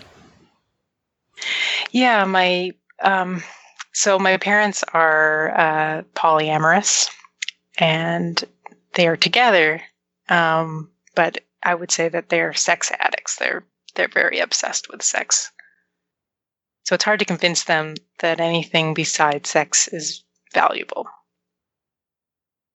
And it's interesting. I sorry, this is a, an aside, so you can direct me out of it. But I've been trying to figure out um, like I've been listening to Jordan Peterson, and he sort of says, "Wouldn't it be nice to have figured out the dating thing once, and then you can move on with your life and try and figure out what else there is in the universe?" And so I presented that to my family, and they sort of said, "Oh, well, you can still have great sex when you're 60 and 70. You know, Viagra is great." And you're like, "That's not the point." anyway, but um, I'm, I could rant about that, but I'm trying to figure out the kind of balance because obviously sex isn't bad. It's just like you've said, it's a, it's not a toy. It's not a toy. No, I certainly don't think so. And lack of sexual boundaries after a history of sexual abuse is not, to me, wildly uncorrelated, but that's just an opinion. Um, so, what do you want out of dating and out of a man, Adrian? Hmm. Um, well, I'd, uh, I'll give you a little bit of background about. You've gotten quite a bit, but um, so when I finally realized, you know, my mom is a sociopath. Pretty much everything I do, I'm doing is a lie. Like everything I say to people, because I don't, I don't tell them what I'm really thinking, and um, I have no idea how to meet people in the right circles and all this stuff. I suddenly just said, you know what, I need to take some time away from everything. I sold my business, I sold my condo, and I moved to a rural area where I'm basically living like a housewife, um, provided for by myself. Wait, so are you, have you sort of semi-retired at the moment? for the moment, I my plan was to give myself two years to figure out how to interact with people effectively and how to live an authentic life. But then suddenly, so I got here and actually I'm really enjoying like I have a little farm, so I'm doing some some sustainability stuff and you know cooking for myself and getting in shape and research studying a lot like your stuff. But then suddenly I realized, wait, I'm 29 now. Two, if I wait two years Yeah, to it's no figure this stuff out, it's, It's no no good. good. And you've done therapy So- for 10 years, right? I mean, at some Yeah. point, you just got to stop training and go to the Olympics, right? Right. Right. Right. So that's So- that was the, so- the reason for the question was You've given me the Um, answer as to what what you're not doing with regards to men and dating. So I will Mhm. circle back and ask again: What do you want from a man and from dating? Mm. I'd really like a partner to share myself with. Um, I I have a lot. I think I have a lot to offer in terms of, you know, thoughtfulness and caringness and skills and all that stuff. Um, in terms of children, I I couldn't imagine it when I was working in the city. um, now that I'm not working and I'm in the country, I I can imagine it, but I would only do it if it was like like you're doing, which is I can be there one on one with the child. I have a supportive partner. Um, but I would never, I would never, because I feel very sensitive about parenting. I would never take on um, the responsibility of a child when when things were chaotic or when I didn't have a good partner. So I'm kind of at the point where if I find a man and um, and things work out, I would I would probably have children, but if not, I have to make peace with that, I think. Well, I mean, it's you said you had a business, right? So you're driven. You did 10 years of therapy. So you are mm-hmm. dedicated and, and you have follow through, right? So if you make this your job, get a man, you know, it sounds ridiculous, you know, just go tackle something, right? but if you make this your job, then you can do it. Mm. But you just have to make it your job. That's all. It's like it's the old thing about like oh, I'm unemployed and I can't find a job. It's like, well, how long do you spend working? I don't know, half an hour a day. It's like, nope. if you are unemployed and you need a job, looking for a job is your job. You you get up, you have a coffee, you sit down at your computer, you do it, you make your phone calls. That's your job, and you you break for lunch and you go back to it and you put in your eight hours a day. And that's right. So if you make this I mean, we all want love to be something that happens to us, yeah. you know, that, that, you know, your eyes meet across a crowded room and, you know, and of course there's some truth to that. You can't, you can't get love out of your heart like you get toothpaste out of a tube, but you have to work to be ready for it. You have to work to be prepared for it. You know, it's amazing okay. how much good luck falls yeah. upon people who've spent a long time preparing for it, right? So I have a question about that because I I I'm on board with it, um, and I would like to say that although my intentions, I think I had some intentions about finding men who would, um, who I could show off. So I think there was there was a not great intentions there for a long time. you live in the country. You need a guy who can hoist barbed wire and cut down a tree. Yeah, yeah. I need a guy who um, can catch a chicken. Well, maybe I should run back to the city and uh, I don't know. Um, no, I'm just I'm just saying. Like I understand what you're saying, and, yeah. and of course you come from a family since they're sex obsessed. I assume that they're somewhat body obsessed or physically narcissistic. Uh huh. So for you, the looks thing is is a very is a very big deal. And I mean, I always get into this stupid false dichotomy. Are you saying looks don't matter? Of course, looks matter. They matter. They matter. But they're not everything. Hey, one day one day there may okay. be better looking people on YouTube than me. I mean, I know it's crazy to even think about, but it's possible. I'm not the best looking guy on YouTube, so who cares, right? I mean, just keep doing what you're doing. You know, I'm getting older. it's, just, it's what happens. And so as far as looks go, you know, good looks ain't going to help you when your kid's up third time that night. No, I totally, I'm totally fine. I don't have a huge, um, I, don't know, eh, the the sort of therapeutic uh, diag- diagnosis we came up with was that uh, I like choose men who are unavailable, uh, and then I have to work really hard to get their approval, like with the Jewish. Well, because that's your parents, right? You had to work hard to yeah. get their approval, otherwise you'd be in emotional danger, right, or existential danger, perhaps. Yeah. Um, but on a practical note, I am in the country. I'm happy to leave. Like I would move because just like a, I know you you would for a job. Like I would move if I had to find a man, but I have no idea. Like I've you know I've tried art artists, which totally doesn't work, and I've tried like Tindering and you know a little bit of online dating, and that didn't work. So I don't know, and I don't have my job is um, I'm a massage therapist, so only women and you don't at all screw around with your clients. So I don't I don't know practically how to how to get to people who aren't crazy. no, that's that's a fair it's a fair point. It's a fair question. Hmm. Do you what what kind of values are you looking for? I mean, if you had to choose between like an atheist or a Christian, which hmm. value would be more important to you? And I know that there's a spectrum on both sides and so on, but um, I oh I would say that being virtuous is more important than being than having a faith. But to me they're not necessarily separate. No, no, it makes perfect sense to me. So you'd rather a good Christian than like a crazy atheist, right? Right, but I'd rather a um, an honest atheist than a lying Christian. absolutely, I mean, absolutely. I, I complete, I'm completely with you there, and and I, obviously I agree with you that. I, as I sort of get older, like before, for me, it was all about the methodology of, of thinking and so on. But as I get older and I realize the limitations of people's thinking and the fact that facts don't seem to matter to a lot of people, I just listen to the first caller. Eh, I sort of am, am recognizing that when it comes to relationships, it is whatever gets you to a good, kind, and loving place is good.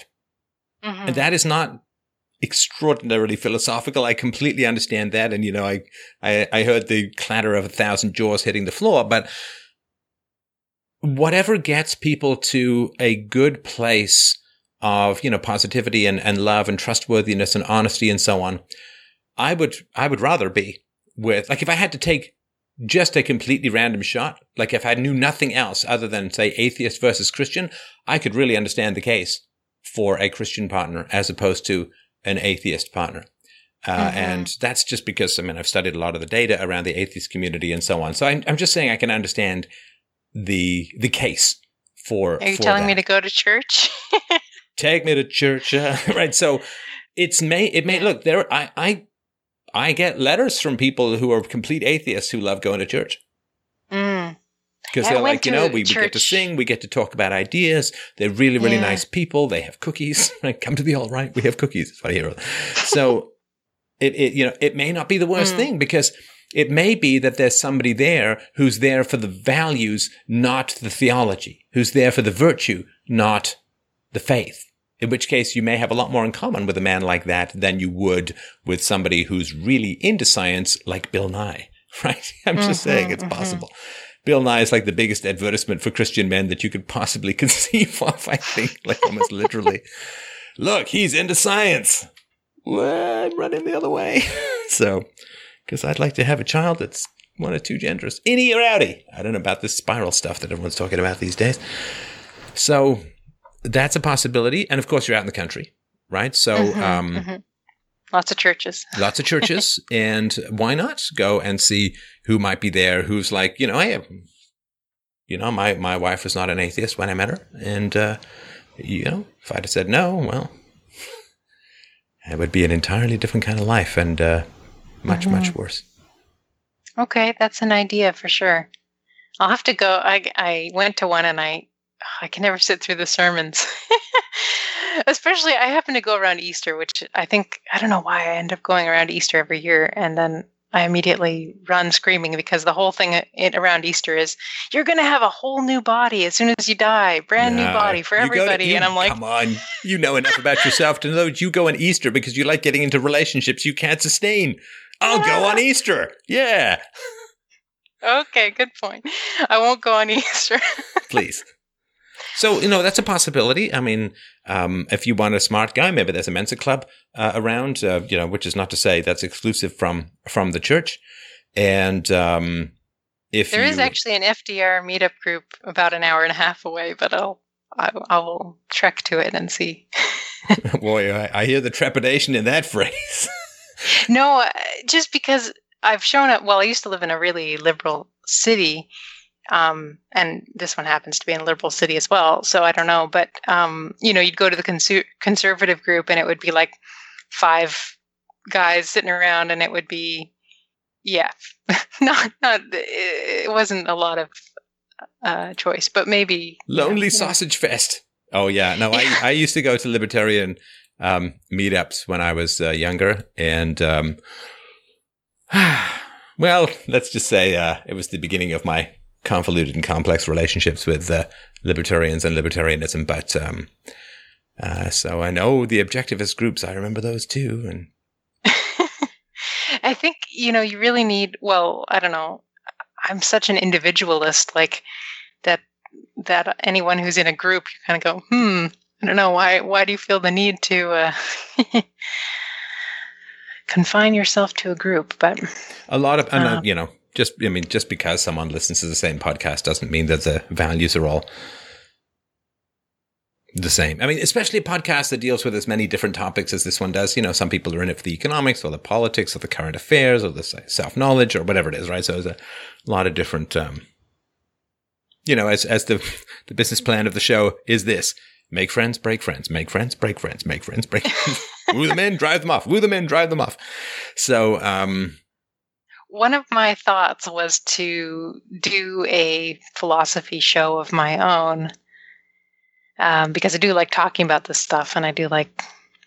Uh, I mean, I'm I'm decent at you know the computer side of things, um, and I got a lot of time on my hands, but uh, I don't know if that. I no, mean, listen. I mean, I've said this before. If go. if you want to find an extraordinary person, be an extraordinary person.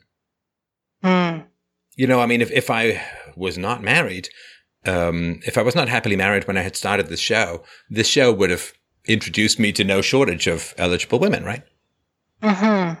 And So maybe that is maybe that'll be the the way to go. I mean, the great thing about it is that I would get to be quite sharp and eloquent and all that, which is nice.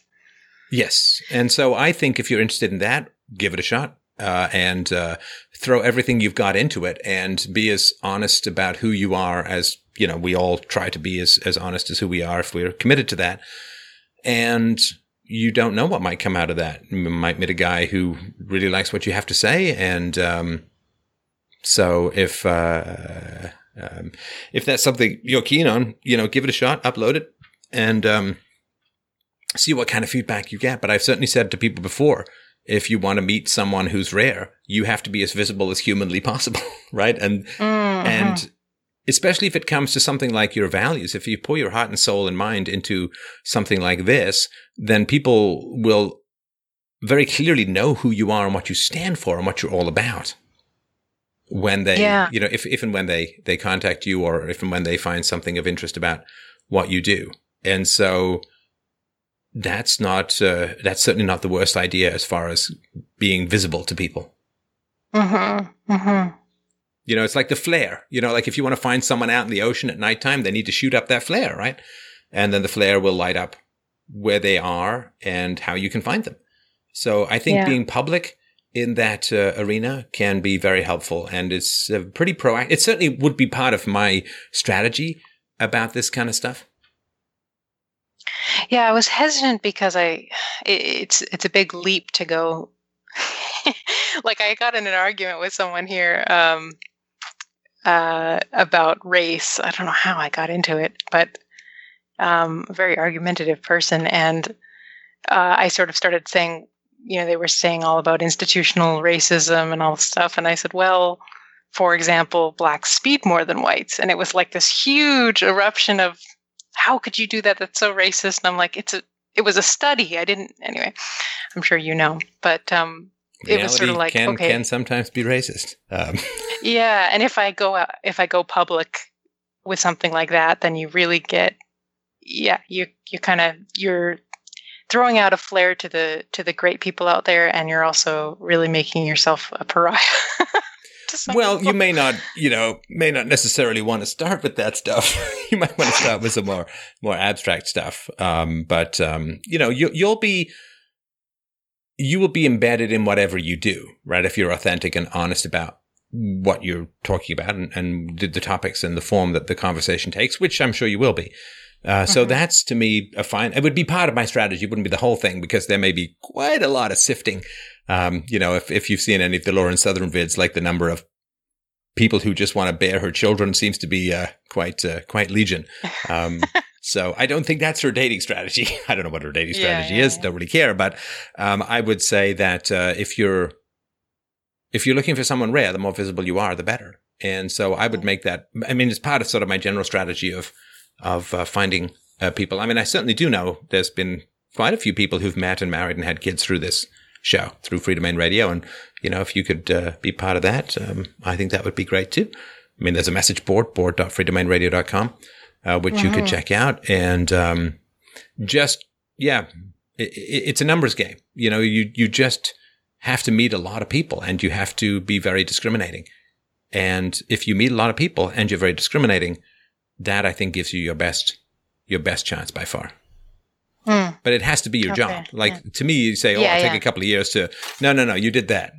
now your job is uh, find a man, get married, and have have kids if if that's what you want, and if you meet the right man for that, that would be my particular focus because I uh, I don't know. It's hard, you know. Once you once you have once you, I mean, for me, now that I've had a child, now that I am a father, it's it's an incomprehensible life otherwise. I mean, Hmm. it's a weird thing to say, but life literally is incomprehensible without it. And um, I don't regret the time before, but it is an old but true cliche. I would not would not trade it for anything. hmm All right. Okay. Good. All right. Will you let Um, us know how it goes. I will. Yeah. All right. Well, I really, really appreciate your time and I appreciate everyone's time. Thanks so much, so much for calling in tonight. It's a great conversation um, series for me, and I really, really appreciate that. Please don't forget to go to freedomainradio.com slash donate to help out the show. freedomainradio.com slash donate. A nice, tasty little subscription would be very helpful. One-time donation, Bitcoin, PayPal. You don't need a PayPal account. You just don't need to set yourself up. Just you have a bank card or a Visa or whatever, MasterCard. So freedomainradio.com slash donate. Also follow me on Twitter at Stefan Molyneux. And don't forget to use our affiliate link at fdrurl.com slash Amazon. Thanks, everyone. We'll talk to you soon.